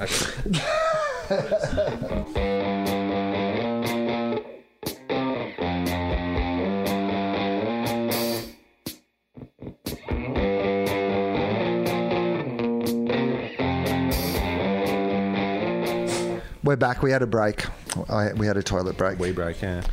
Um, I uh, would have done this regardless, but it, I'll just give you a little insight into my world. Is that we use the sort of the downstairs toilet, the toilet that's closest to my office where we record this, and. Uh, yesterday, that toilet has been cleaned, and including putting some new soap in there. And I, and I hadn't unwrapped the new soap, and I said, like in my head, of course I would have unwrapped the soap to wash my hands regardless. I need to point that out. But there was a, another part of me that was like, you've really got to fucking make sure this soap is there for Chris. you've really got to make sure that he can walk into a toilet and isn't going to have a fucking nervous breakdown because there's no soap there to wash his hands effectively. Uh, Mid pandemic. Um, all right, so uh, we now have the dogs in here as well, which means at some stage they'll probably just fight and then sit on your lap. They're going to show off for a little bit first. Um, so I asked people on this show if they have a personal life philosophy. Do you have a personal life philosophy? A guiding principle? It's not compulsory, by the way. I just like to ask the question. yeah, I've got a couple. Um, I think. Um, I think the. I, I mean, they're borrowed. I mean, I think it might have been. It's probably uh, Ricky has probably borrowed it from someone else, but from a work perspective, I like the idea of when you walk into a room, just assume no one else knows what they're doing either. Um, that's been useful for me because especially um, especially when I was younger. But you, you know, you go into rooms when you're pitching shows or doing whatever you're doing, and you know, and everyone's in suits and looks like they're you know about to make or break your life. And the reality is, is they're just the same. Ramona, you've got to keep your head away from the microphone because then Do you wanna people can't one? Do you hear. wanna answer this one? Mine is. Mine is. And, So, yeah, um, that's it. Sit down. Good And I like the other one. The other one I like is um, that if you think you can or you think you can't, you're right. So it's, it's you know it's interesting given how much I hate wishful thinking and how much, as you can imagine, based on what we talked about with OCD, about how much I despise my own th- how much I've despised my own thoughts and um, how I think that um, thoughts are involuntary, and but I think once you've had them, if you can frame them, if you believe that you can do something, you can. If you believe you can't, then you can't. It will it will inevitably self um, be a self fulfilling prophecy. So I so I think you're always better side on the idea that you can do something rather than you can't. So, I, like, I, I Uh, challenge you with a caveat. Yeah, going. because I do believe that if you don't believe you can do it, then you probably can't do it. I think that side of it is True. mostly true. The idea that if you do believe in something that you can do it Oh, comes don't- with some caveats, Yes, right? correct. That Like- doesn't mean that I can become the MVP of the NBA. Is that what you mean? Well, I mean, but yes, but you could probably lower your expectations even on that as your example, which is that He was a. as a as a five foot eleven white guy about to turn forty. let's let's just take that one as a we've all agreed that that is the case. Yeah, that was incredibly arrogant, wasn't it? if I just believe it. At the moment, I just don't believe that I can do it. But it's funny. I have a little thing that I do often to get to sleep, and uh, people have heard about this before. And I guess it's just some version of a meditation, but mine comes in the form of a sporting thing. And I think you'll enjoy this, being a person who Loves you know sport. loves sport. Is that it's called six great innings to the Australian Test team, right? And so I have to invent a scenario in my head where I go from being a 46 year old man who hasn't played cricket in 26 years to in six innings being in the Australian Test cricket team. I love this game. And so, and somewhere in that, I will fall asleep normally, right? But I have to invent every aspect of that scenario. I do, you know, this, like I do the same thing. okay. So tell me a little bit about that yourself, then. So I played cricket, um, my well my whole life. I mean, I I was obsessed with basketball growing up, which yeah, So obviously, and I'm sorry, sorry if this is an impolite question, but that's fine.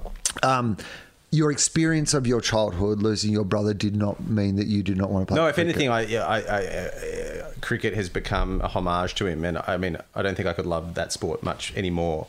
Um, fortunately, now my 13 year old loves it, so I get to go watch him play. Um, but yeah, I still played until I was 34. Um, when I, I mean, I was I was distracted by basketball until I was about 20, and then I started playing cricket more as an older person. Even though I played, you know, even I wasn't that good, but I got I got better in adult life, and um, but yeah, and I so I used to play for like you know um, old you know old blokes like you know um, old school like you um, the school the school I went to the you know the alumni that school we had a team. And um, I used to play that exact game where I'd be like okay how many innings from here from this competition this half social half competitive competition where we drink beers at the end of the game how many tons do I have to make in a row before I'm in the Australian team and I think it's 20 See, here's the thing. I cheat it, and I have done actually, by the way, an NBA version of this, so just for the sake of it. But I cheat it because I my starting position is always a celebrity game where I star. So, like the NBA or like the NBL or like the cricket or whatever, having some exhibition match, Yeah. and much like when Fatty Vautin took that incredible catch. play. So you're playing in like a s- like it's like a pro am. Yeah, like a bunch of like you know Brian Lara's Yeah. there and Ricky Ponting's there, but also it's you know me and Sonia Kruger both opening. both opening. Yeah, and so Kruger makes a duck and Yeah. Anderson makes a ton. yeah. I make like a ton batting at the other end from Adam Gilchrist or something. You know, who's just like, man, we've got to get this guy in front of. in front of the next. Yeah. So Yeah. I, but I reckon it's more than six. Even from even from your even from your celebrity game. You need an opportunity. Here's what I would say: if you're going to do it from grade cricket, here's how you do it.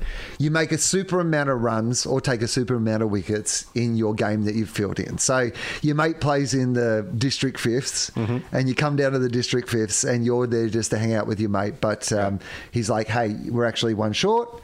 Um, you know, would you like to come and play?" Right. So you go and play, and you take seven for two. Right, like bowling your off spinners. That's what I. That's normally what I'm doing. I'm bowling off spinners. But you like that no one has ever seen before in the world. Unplayable off right, spinners. ang- right angles. Seven for two. So I've taken like seven for two in the district fifths. Uh, I think by the next week you could be playing in the district sec- seconds. Well, I mean, Like, is that not an impossible jump? If you take seven for two, is there not a chance that they just go? Well, like, I mean the two. I mean the twos. You you you know.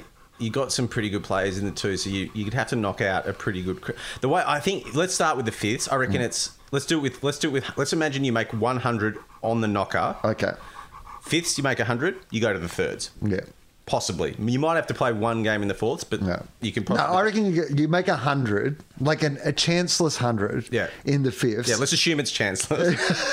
for, the, for the sake of this hypothetical scenario, I hope you haven't been dropped seven times. I make a hundred, but it a- real shaky. so you get to the third. I think Yeah. you probably need to make two. Hundreds in two games. Yeah, possibly one, but Yeah. possibly two. So Yeah. then you've so let's let's just call it two tons. You're in the second. Definitely need to make two in the second to get to the first. Uh-huh. So if you're up to four, you're in the first. I reckon you need to make before you're playing second eleven for Victoria or New South Wales or whoever, wherever you're from. I reckon that's three. So you're up to seven. Then it's probably another two to get into the ones. Yeah. So you're at ten nearly. Yeah, see, this is your problem. You're thinking about this in a very, and you, we did talk about this before at the start of the show, so it's actually very thematic. And it's the difference between the behind the scenes producer and what we term The talent. because the talent believed there is a shorter way to it, Yeah. which is Seven for two. Like, firstly, seven for two, but no, I, I'm not playing fucking thirds if I've made a hundred in the fifths. I'm playing seconds, and then yes, I under I understand what you're saying that perhaps I have to play two weeks in the seconds and make a hundred. What I'm going to say in that scenario is I bat and I bowl, so I've made a hundred, and I've taken like okay, I'll. Lo- Three for seven. There you go. They're better figures. I've taken three for seven. You can't tell me that if I make a hundred in the seconds and take three for seven, that I can't play in the first the next week. No wonder this puts you to sleep. Right? I can play in the first the next week. I understand what you're saying about the idea of perhaps I have to play, you know, two games in the first to get to the next level. All right, here's what I'm going to say is I make 200 in one innings in the first and I don't get picked for the state team, but there's a visiting international team and they're playing like one of those like you know games that it's like a prime minister's 11 style game and they always pick somebody who's you know a, so you pick this guy who's like only played three innings hasn't been out he's made 500 runs he's played in the fifth the second the first and he's in the state squad mm-hmm. Make runs in that against the visiting, you know, I didn't, I mean, bowlers. I didn't realize we could. Suddenly, move, I didn't realize we could move the schedule around. I'm just saying, my schedule exists at a time when it's convenient to this happening. yeah. I mean, this is all a very good meditation, though. But yeah, just playing out those scenarios, however ridiculous they are, it does tend to to get me to sleep. Why did we start talking about cricket? What was the? I think you were saying Oh, you can't be necessarily. You can't just imagine yourself to be no. the and I best think I think I, I possibly threw us down a garden path because I don't I, I don't believe that just thinking things makes it true. In fact, interestingly, when I parent our thirteen year old, he he often says to me, "I want to be a cricketer." Um, and he's he he plays cricket. He, he made his first fifty two weeks ago, and but he doesn't practice that much, and and he keeps saying, "I want to be." He go, when you know someone asks him, "What are you going to do when you're older?" Ollie, his first answer is, "I want to be a cricketer." Um, and, he, and he, it's a joke now. He goes, "Oh, but Chris doesn't believe in me." and I'm like, "No, I believe in you. I believe in dreams and following your dreams, but you have to work on your dreams, mate. You can't just dream them." Like, and so, so when I say that, or, or what I'm saying about that, Yeah. that mantra is that if you don't think you can do it, you're not going to be able to do it. Yeah. You still have to fucking do it. I mean, in fact, the doing it is the hard bit. Yeah, there's a, another old footy, you know, cricket slogan that you know speaks to this, but I do love, which is i if it is to be, it's up to me, right? Yeah. yeah. The idea that the only person who can be responsible for you achieving that thing that you want to achieve is yourself. But I think, and I think this will be interest you. Interestingly, and this is possibly contradictory, is that I do think we put way too much stock generally in the idea that we can be self-made. Mm-hmm. I think I don't believe in free will. Like I don't believe that we are in control of our own thoughts. I don't think that we don't choose our families, we don't choose our genes, we don't choose the the the level you know the level of privilege we're born into. It's just a fucking fluke, and so if you believe that, which I think it's pretty hard to dispute, to be honest, um, then you can't put too much stock into the idea that that you're the the maker of your destiny. Yeah, they're two interesting things in it because I do believe that you, if it is to be, it's up to me, is right in that, as you're saying, you can't, um, if you don't think that you can do it, you definitely can't do it.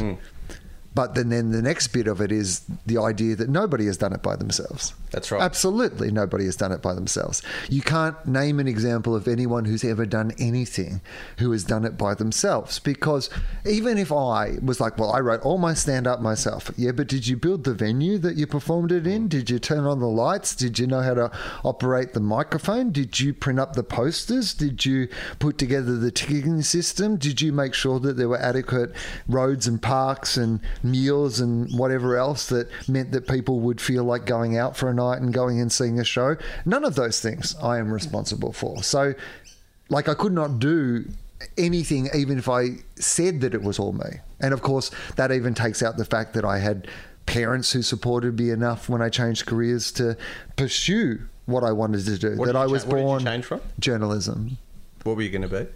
uh, political journalist. Really? Yeah. So I studied political journalism at university. And why did you not do that? I did do it for a little while. I worked in the Canberra Press Gallery concurrent to while I was studying. So um, I, I did the first year of my university degree. Was interested in politics, and you know, journalism seemed like The way to go. the way to go. Um, and so, so I went to Canberra because I thought, you know, if you're going to be a political journalist, you might as well go and. And I was right in that regard because my university had a thing that at the end of first year university, I can't remember my retelling of this, and I apologize if this is not true. I believe it was either the person who did best first year, or maybe a few people who'd done best first year got interviews. I can't someone who took seven for two got a. uh, yeah, exactly. I can't actually remember how it is that I got this job, but I believe I got this job from doing well first year at university. And then there was a program in the press gallery where different media organizations would each year. So it'd be the equivalent of, say, if we said once a year, um, we're going to get somebody from like a, a writing course or a producer's course or a journalism course or whatever, and the weekly will do it one year, and then Oh, the yeah. next year Hard Quiz will do it, Yeah. and then the next year Gruen will do it, and the next year Mad as Hell will do it. So neither, none of the organisations are doing it every year. It is like a roster that they're on. So. The year before it was the Sydney Morning Herald, and the year that I did it was the Financial Review. So that's how I found myself working in the Canberra Press Gallery of the Financial Review for two years. Two years. Why I did you give it up? wasn't for me. I had a conversation with a guy called Tom Burton. People have heard me talk about this before, but I always like to give him a shout out because he was the person, he was the churro, the the chief of the bureau there uh, in Canberra. So basically, he's the one who had been responsible for creating this position and then encouraging me and teaching me and doing all these things in this position, right? And I sat down with him, and it was the end of my degree, and I'd graduated first in my course at uni, and you know, obviously had all this practical experience of writing for the newspaper and working in the Canberra bureau. So, you loved it. I, I was good at it. Right.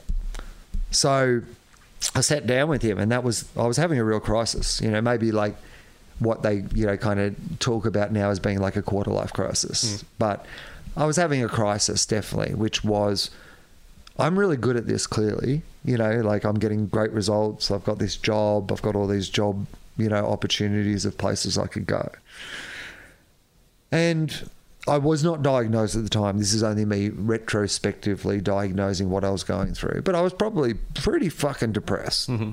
because I could not work out what this massive gap was between the level of success I was having and the level of emptiness that I felt inside. I didn't enjoy it. I hated it.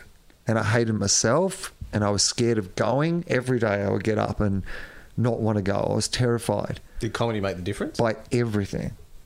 What's so fucking funny because I quit. I had this mate Adam Harvey, and um, Adam Harvey's like a really well respected, you know, international correspondent for the ABC. Like you know, a brilliant journalist, son of Peter Harvey, who everyone would know, um, the famous Peter Harvey Canberra, and uh, incredible guy, Adam.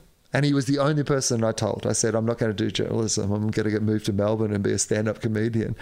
And I remember him just going, I don't think that's a good idea. and and I got that because there had been nothing about the person he knew, the person that he had hung out with for That the last three years, that it would make sense that I was going to go off and be a stand up comedian. So did it make the difference though? I mean, I guess it did. I mean, I mean, just out of if you look back at my life, I've been a stand-up comedian for a quarter of a century now. Like you No, know, no, that worked. But you said you equated earlier. You were saying I was doing this thing and I hated it, and I was I was clinically depressed, possibly. I mean, I guess in a, like in a, funnily enough, probably initially, you know, and I mean, when I say initially for the first ten or so years, I would say absolutely yes, right? Because you're so enthralled by What you're doing. this new thing and what you do, and then I guess the more you do something, the longer you do it, the more you pick it apart, the more you examine the role that it has in your life, the more tendency there is to, you know, see its flaws. And I think 2020, you know, is one of those years that really has, you know, I was forced to stop doing it. Hmm. And I suddenly realized all the things in my life that are better when I don't do it, you know, in regards to my health and my mental health and When you don't do stand up, when I don't do stand up, that is better because stand up is something that I put myself through. So what do you? Uh, I've- Does that make sense? Like, Yeah, I mean, as in, you, you yeah. said something. I'll to go full circle back to that day at Gruen. You said something that made me, from a person who I who I clearly didn't know. And my obs- if if you if, if if we were on my podcast now, my question would be to you: Are you proving something to yourself by doing stand up? I mean, yeah, I probably, I would say. I don't exactly know what that is. It's probably at different times in my life I've been proving different things to myself, would be the actual real answer. Um, you know, Have you proved it? no. That's the easy one to answer. Absolutely. Whatever it 100 is, I haven't Whatever it is, I definitely have not proved it.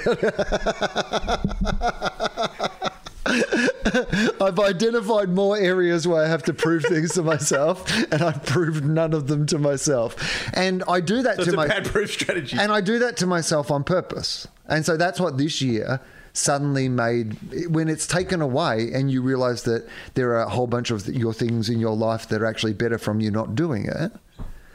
Like the torture right now, like we're having such a relaxed podcast. Like we talked for a bunch beforehand. We've had a break in between. Like it's been great. I've really, I'm loving it. It's it's really fun. You know, just this whole day, the podcast, but just the day has been really lovely. You know, normally at this point of the year, the idea of sitting down with somebody for this long and in this relaxed way would feel like torture to me because what I really should be doing is writing my stand up show for the comedy festival. Right. And anything that happens in the three months beforehand that just feels to me like I'm robbing the energy that I should be putting to get a, uh, the, what- the what show right. What's torturous about it? Is it that is it that it won't be that it won't live up to your expectation, or that it's actually you? Because I assume that writing the jokes is something you enjoy. No, No, that's torturous. I don't think it is something that I enjoy. Interesting. I don't think that I've always been one of those people as a writer who, you know, there's some people who say, I love writing. I've never loved writing. But you do. Do you I like? do you like hate telling the jokes? writing. I Yeah, it's when it's going well, but how much of the how much of it do I, I again? Okay, so let's take this to professional sport a little bit again. You know how there are some people who, you know, maybe say you're the best player in the first, and you you just have fun Appreciate that. right? You're the best player in the first, mate. Mm. And you have every Saturday night you have drinks with the boys mm. and you have work a job during the week mm. and your life's fucking great. But say you're actually better than the guy in the first. Suddenly you're playing for Australia, but you're not the best player in the Australian team. Mm. So every time you walk out there to bat, every time you walk out in their field, you feel like you're auditioning for the right to be there in the first place, right? So you could do it for your entire career and never feel like you fit in. Never feel like you've just gone, I am comfortable here. Always feeling like you have something. That's how you feel. That's how I feel. As a But even though objectively you obviously belong, and in fact, if anything, people would be looking at you going, "How do I get to that level?" I And I- can I mean, I have the same I can intellectually understand what you're saying. Absolutely, because I'm not a fucking idiot. I can look at. do you mean I can look at peop, other people's careers that I consider to be very successful, and I consider them to be incredibly deserving of being in the room, and think, yeah, what you've done also matches up with what they have done. I can intellectually understand that, but if I'm being truthful Mm. in a emotional way, I do not understand that. Yeah, I mean, I think. I mean, I wonder whether or not everybody has imposter syndrome to a certain degree. I mean, I, I mean, I'm waiting for someone to, to just tap me on the shoulder and go, "Mate, you really don't know what the fuck you're doing." Um, you know, and, and I'm probably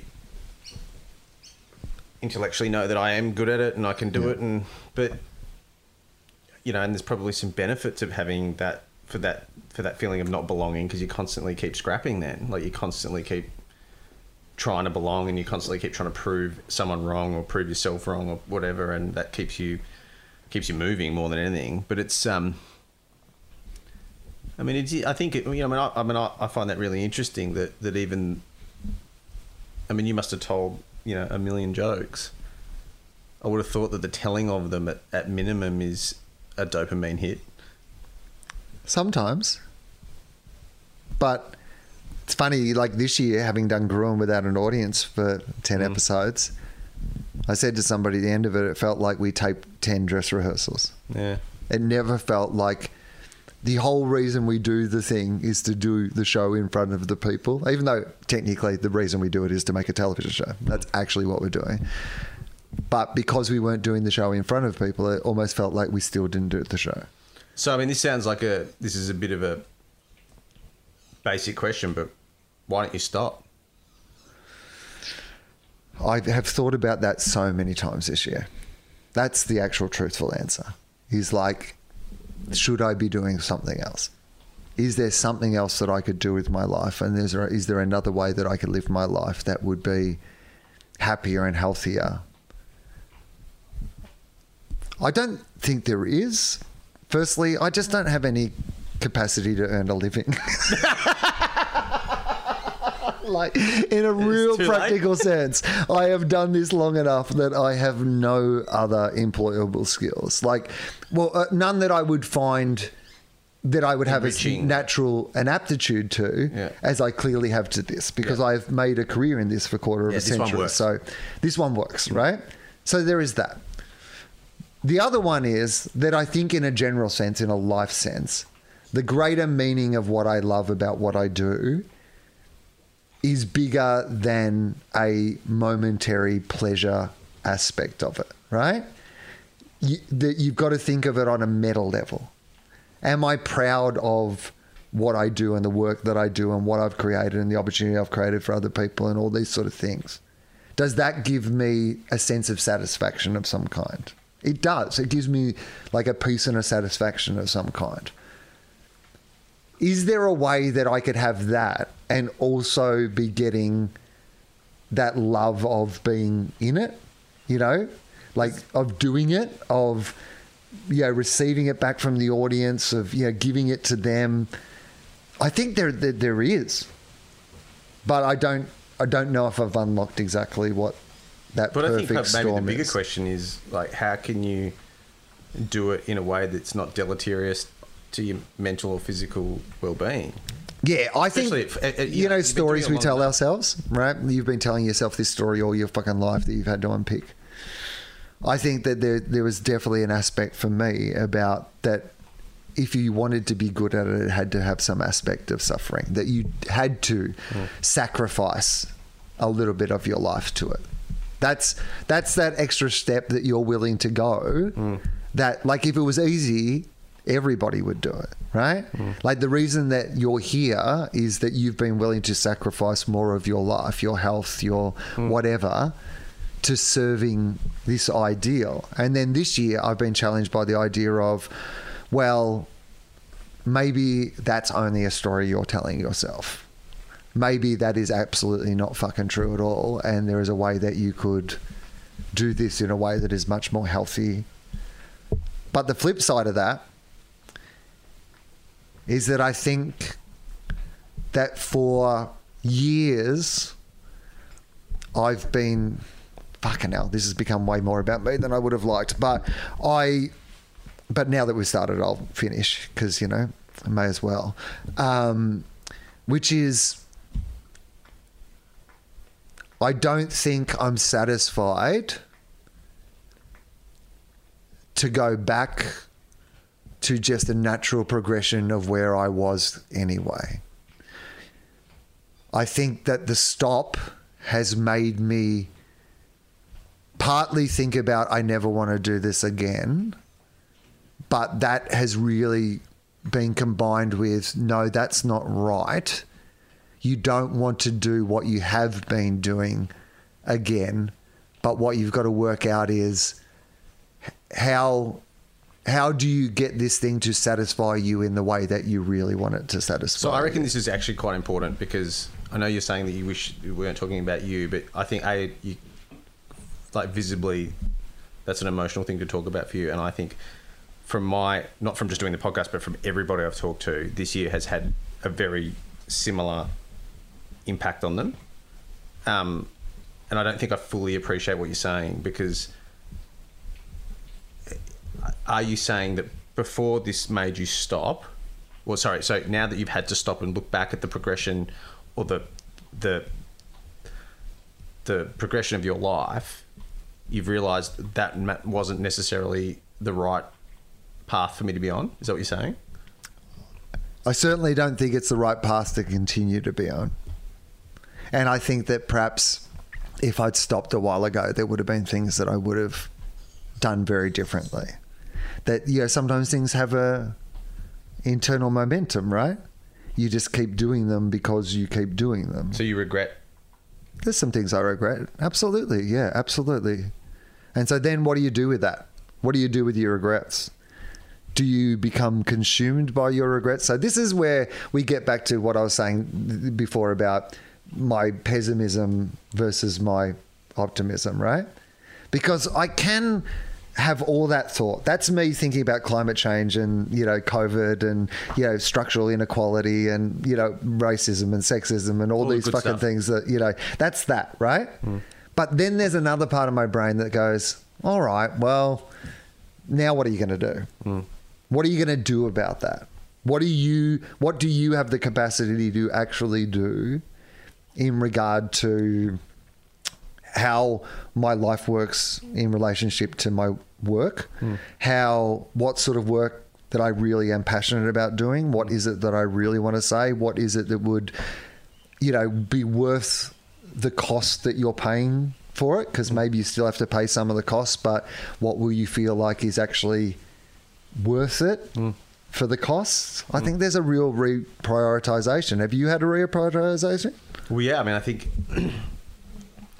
I mean, the first thing I would say is what I've discovered is is it feels to me like everybody has, like everybody, and and and so there's a few things to wrap up here. I think because there's like this the word suffering. I think is important, and and I in the podcast I tried to talk to Waleed about suffering from a sort of almost like a from a effectively a religious angle. Um, because suffering is obviously very built into religiosity, but also suffering is just a intrinsic part of, of life. And you know, you and I are talking here, and in relative ter- terms, our suffering, you know, um, it's not South Sudan, but suffering, I think, and what everyone should acknowledge, you know, and I think we too readily these days go, oh, it's a first world problem, that's a third world problem. We're just like portioning out like the, the level of suffering people, but people feel suffering at intensities that that are unique to them and and can be about you know irrational things, rational things, no food, you know, mental conditions, all sorts of stuff, and I so I think that for me, the reprioritize the re what th- it feels to me like the reprioritize everyone is try- is going through is is how much of their time do they spend in their head suffering, and it you know whether it's the the, the conversation you have with yourself that is seemingly ongoing causes such an immense amount of pain on a daily basis. You know, whether it's like, where the fuck are my car keys to, you know, waking up in the night dreading about your kids and, and you know, what am I going to do with my career? Why didn't I do this? Why didn't I fucking, you know, why didn't I bowl better in year eight? Like, whatever. like, it, it, it's such a, conti- we are so self-flagellating all the time. And we live in this illusion that we're in control of ourselves and we're in control of our circumstances. And and if anything covid i think knocked us off the perch a little bit in a way that we probably haven't been knocked off since world war ii possibly as a as a as a people. Um and so i think that um yeah i think the i mean i've lost sort of i feel like the reprioritization for me is how do I spend less time talking to myself in a way that is abusive and punitive and spend more time? It's kind of why I like I've enjoyed doing this. It's why I like doing the podcast because it's like hold on what tell me about your shit. Like like I spend so much time worrying about my own shit and it's kind of like I mean in some ways it's part fucking selfish and and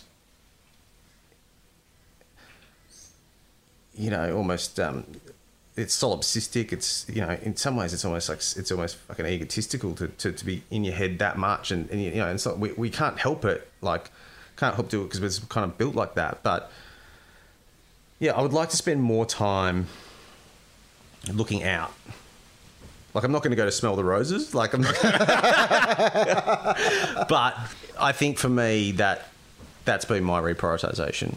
I mean, that all sounds pretty fluffy, but No, no, I get that. I mean, we had uh, some massive storms. You're at my house today, and um, we had some massive storms on uh, Halloween and uh, cricket ball size hailstones. You know, ripped through you know the roof of the house and all sorts of things. But the garden in particular looked like someone had gone through it with a machete. And I have probably spent more time in the garden in the last two months than I have in the last twenty years, having to just like you would have seen the Burning Man style pile of Yeah, things when I that I pulled up, out of my were- uh, g- garden, and there's been about ten of those. it was all very Breaking Bad when I arrived. yeah, what the fuck's going on here?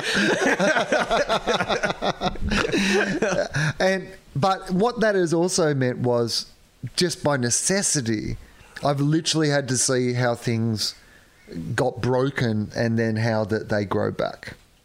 Right, that's what I've been experiencing in the garden for the last two months. Getting in cycle even with the idea of, hey, it hasn't rained for ages. It's raining too much at the moment, but that'll actually be good. I can even see, walk out there and go, oh my god, that didn't flower last week, or that thing's grown back a lot. Right. That I feel like is feels like looking outwards. Hmm. You know, Absolutely, hundred percent. right? Hmm. Just seeing the world a bit more. Mate, do you know the number of people that have told me they've started? Gar- I mean, you might have already been a gardener, but I was not. people are gardening a lot. I've been forced into gardening. I need to get into gardening.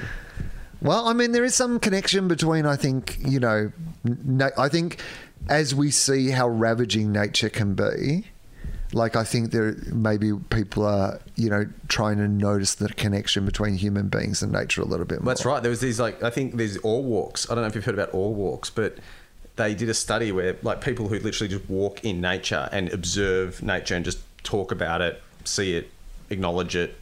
They reported like this is off the back of that um, documentary, My Octopus Teacher, where that dude, you know, fell in love with the octopus and went and visited him, every, him or her every day.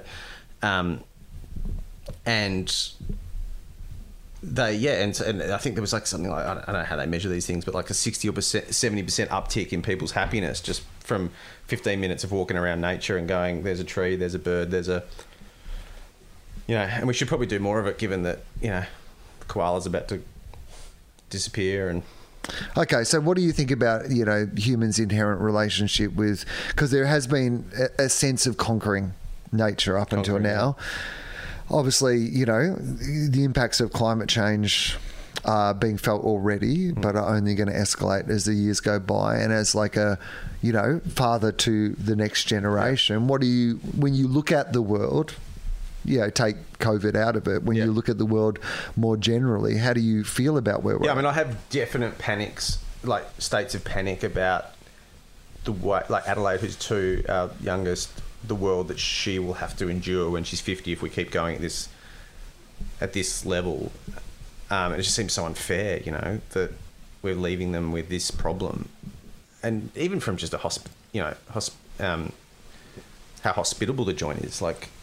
Um, let alone having to you know clean up every year after bushfires and storms and you know around the rest of the world earthquakes and tornadoes and all these sort of stuff which you know some obviously not all of it's climate change but it's not helping um, and it's just clear that the world's too hot and getting hotter um, you know and one of the questions I asked to everyone in the podcast which is something I can't really answer myself was that you know would you bring a kid into the world now obviously we did two years ago but um and I think you know it's a legitimate question. Two, two of the people that I, I asked that in the podcast said no, they wouldn't. So, so if you don't say I wouldn't, then I mean, because there- there'd be the argument, as we've like touched on already a little bit, is that some people would say, "Winnie, stop scratching." Um, That wasn't me beating off. That was dog. I know. Before, when you were like giving quite an emotional answer, Ramona was like huffing and puffing into the microphone, and I was like, it's gonna- "It's going to sound like I'm really excited by this story in a way that will not be appropriate." um, so, uh, the idea that in some ways we are still living these are the best of ever times. Like you know, the, the in the history of humanity, if you draw it as a graph, Lots of amenities. Like there are so many things that are great about the world that we live in, mm. and at the moment we feel overwhelmed by the things that are going wrong, and some of them, you know, genuinely, you know, things that we have to address, but some of them, you know, perhaps that we are, you know, because so many things are already great, we have moved on to catastrophizing other things. So, how do you prioritize what is important in regard to that? Um, in terms of climate change or just generally? Well, I mean, in terms of things that affect the planet versus things that affect your own life, you know, you talked to the idea of you were speaking to a friend of yours about climate change. Oh, yeah, yeah. Right? Yeah. It doesn't really matter what your think, friend thinks of climate of change, not, no. unless your friend is like the you know, my- chief my scientist my or mate Cammy's not gonna make- works at Exxon or whatever. like it doesn't actually. Who fucking cares what your mate thinks about climate change? Yeah. That's not really where No, no, the you're right. battleground of climate No, of change course is. not. I mean, that was just the battleground around a bloody campfire. Right. Yeah. Um, I guess it's that idea of, you know, how much difference, and I guess this is a big question now, right? And this is the question where you battle between imposter syndrome and what your role in the world is, right? So What- I think I, my answer to that question is there's a couple of things. I think the first one is, and this is not something I have a conclusion for, but is how do you equate the greater good, right? So like you know we we've sort of broken it into really binary ideas. Like we see China when COVID happens, and they because they're a communist country, they can weld doors shut and they can fix it really quickly, right, for the greater good.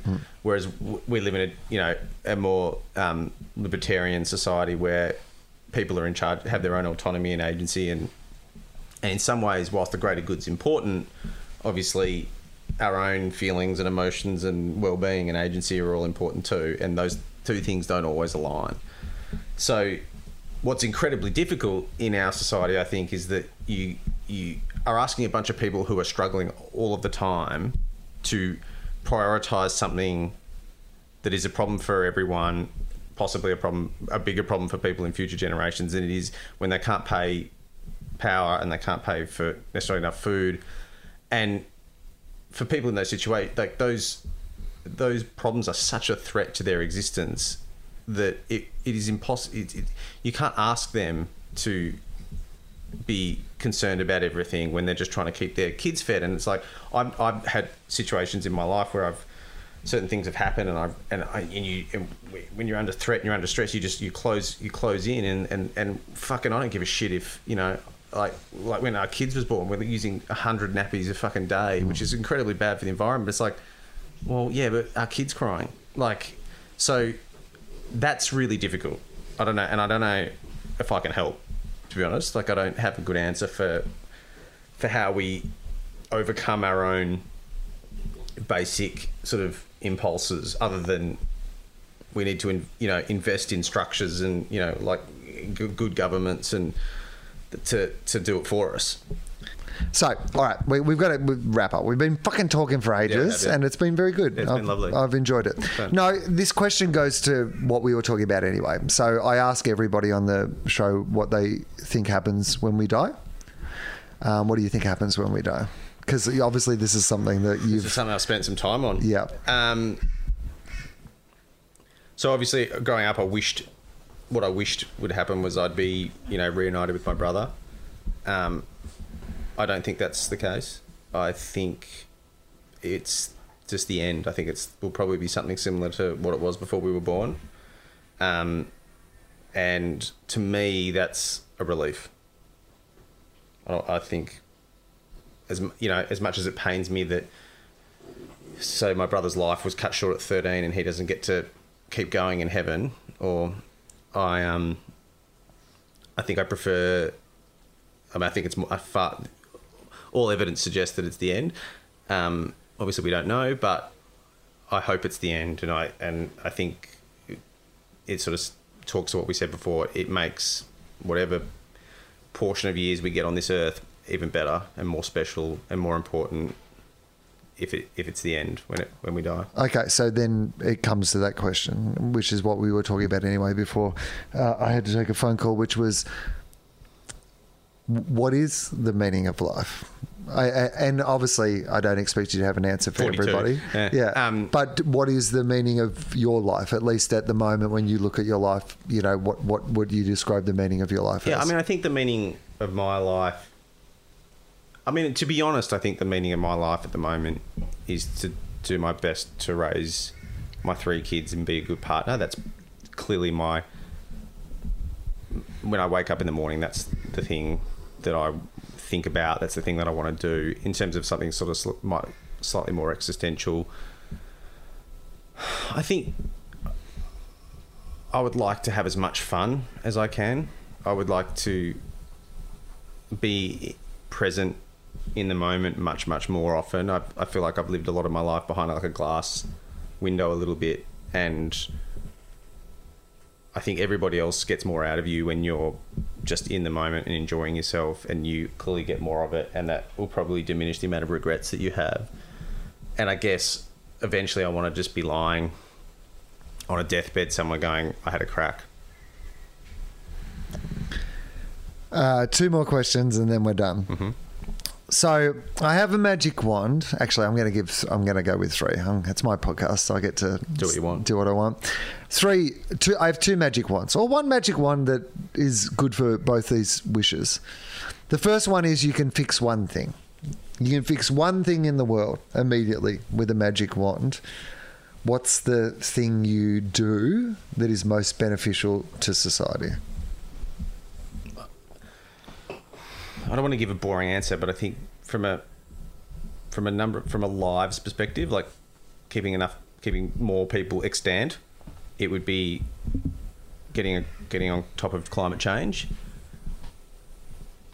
But I think for the here and now, in terms of just global suffering, I think it would be bridging inequality.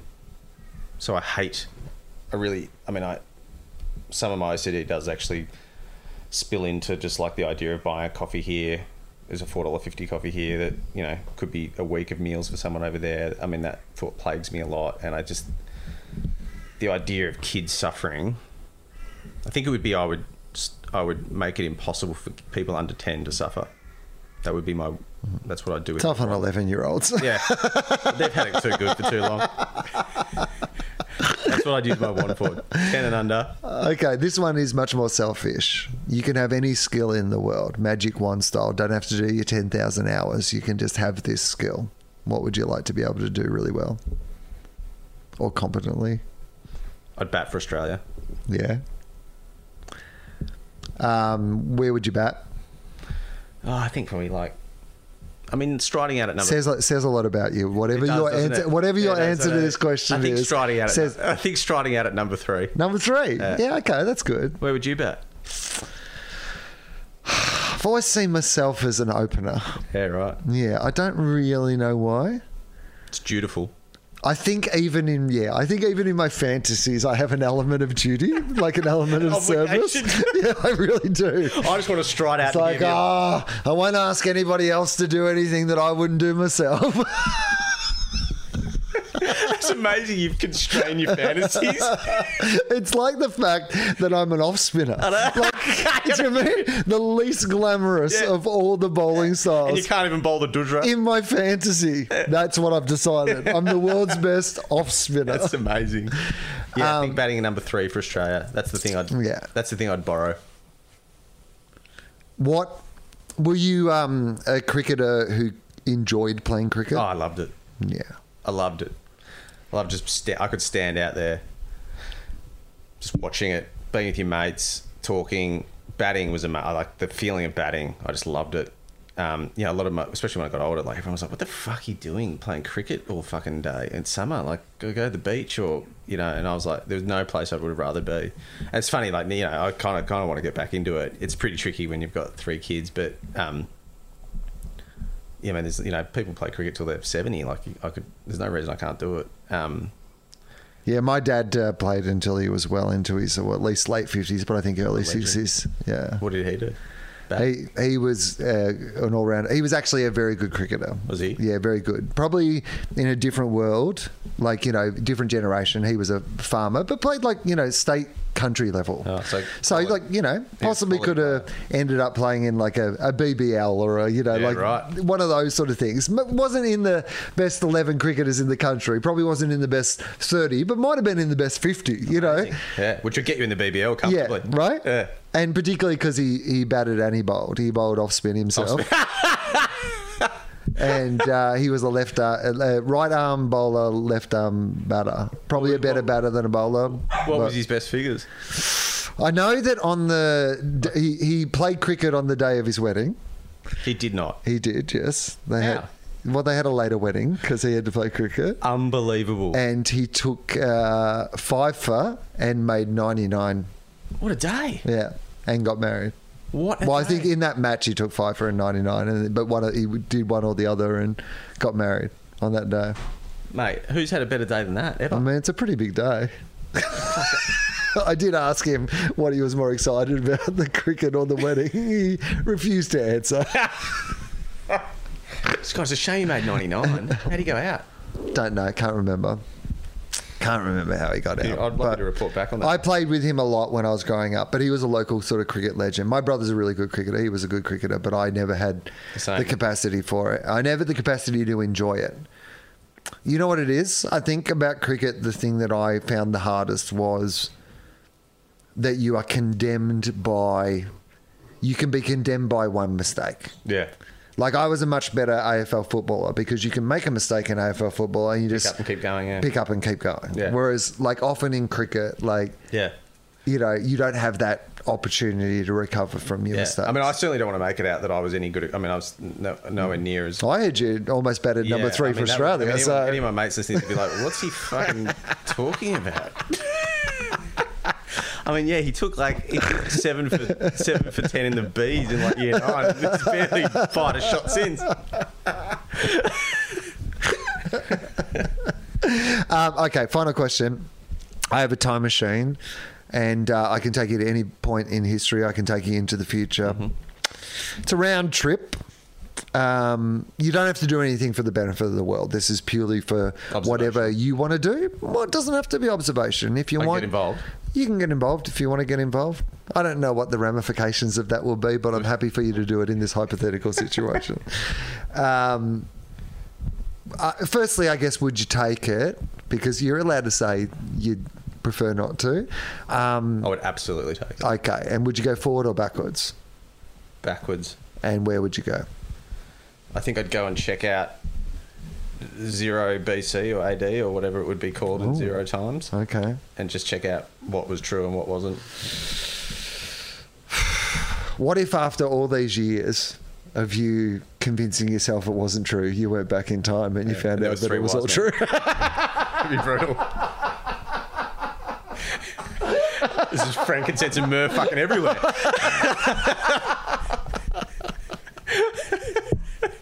I'm always certain that's what would happen.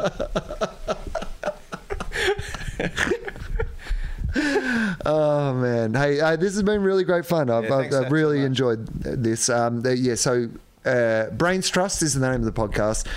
It, it's super. If you want to have a look back at 2020, and you know, even just remind yourself of, I think it's been not just a huge amount of events this year, but it's also been a journey of how we felt, felt about those Yeah, events. that's right. And Yeah. I think that the sh- series does a really good job of Oh, good on you, mate. Thanks You for know. your support. It's really kind. yeah, it's been well, you know, I mean, I wanted to have a listen, obviously, before we chatted, Mm. but like I burned through them. I, I found it really fascinating, and I thought that everybody came to play as well. Did, like yeah, all the great. Guests So generous. Yeah. have incredible, you know, in, incredibly interesting takes on things. Yeah. And were you know that, that that is obviously part of the joy of it. Um, the yearly, which is of course the uh, year in review uh, through the eyes of the weekly.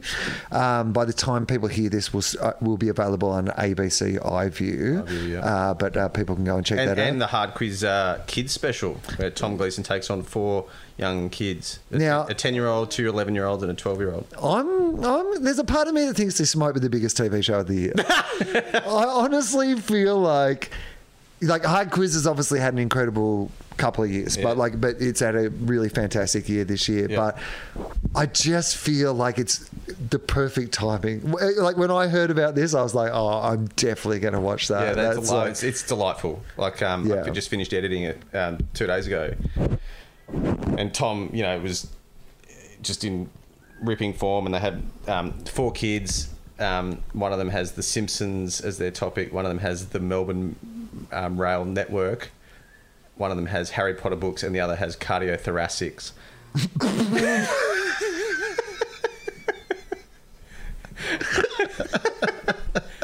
it's lovely. Oh man, hey, uh, thanks very much for doing this. Thanks, I Wil. appreciate it. Appreciate it.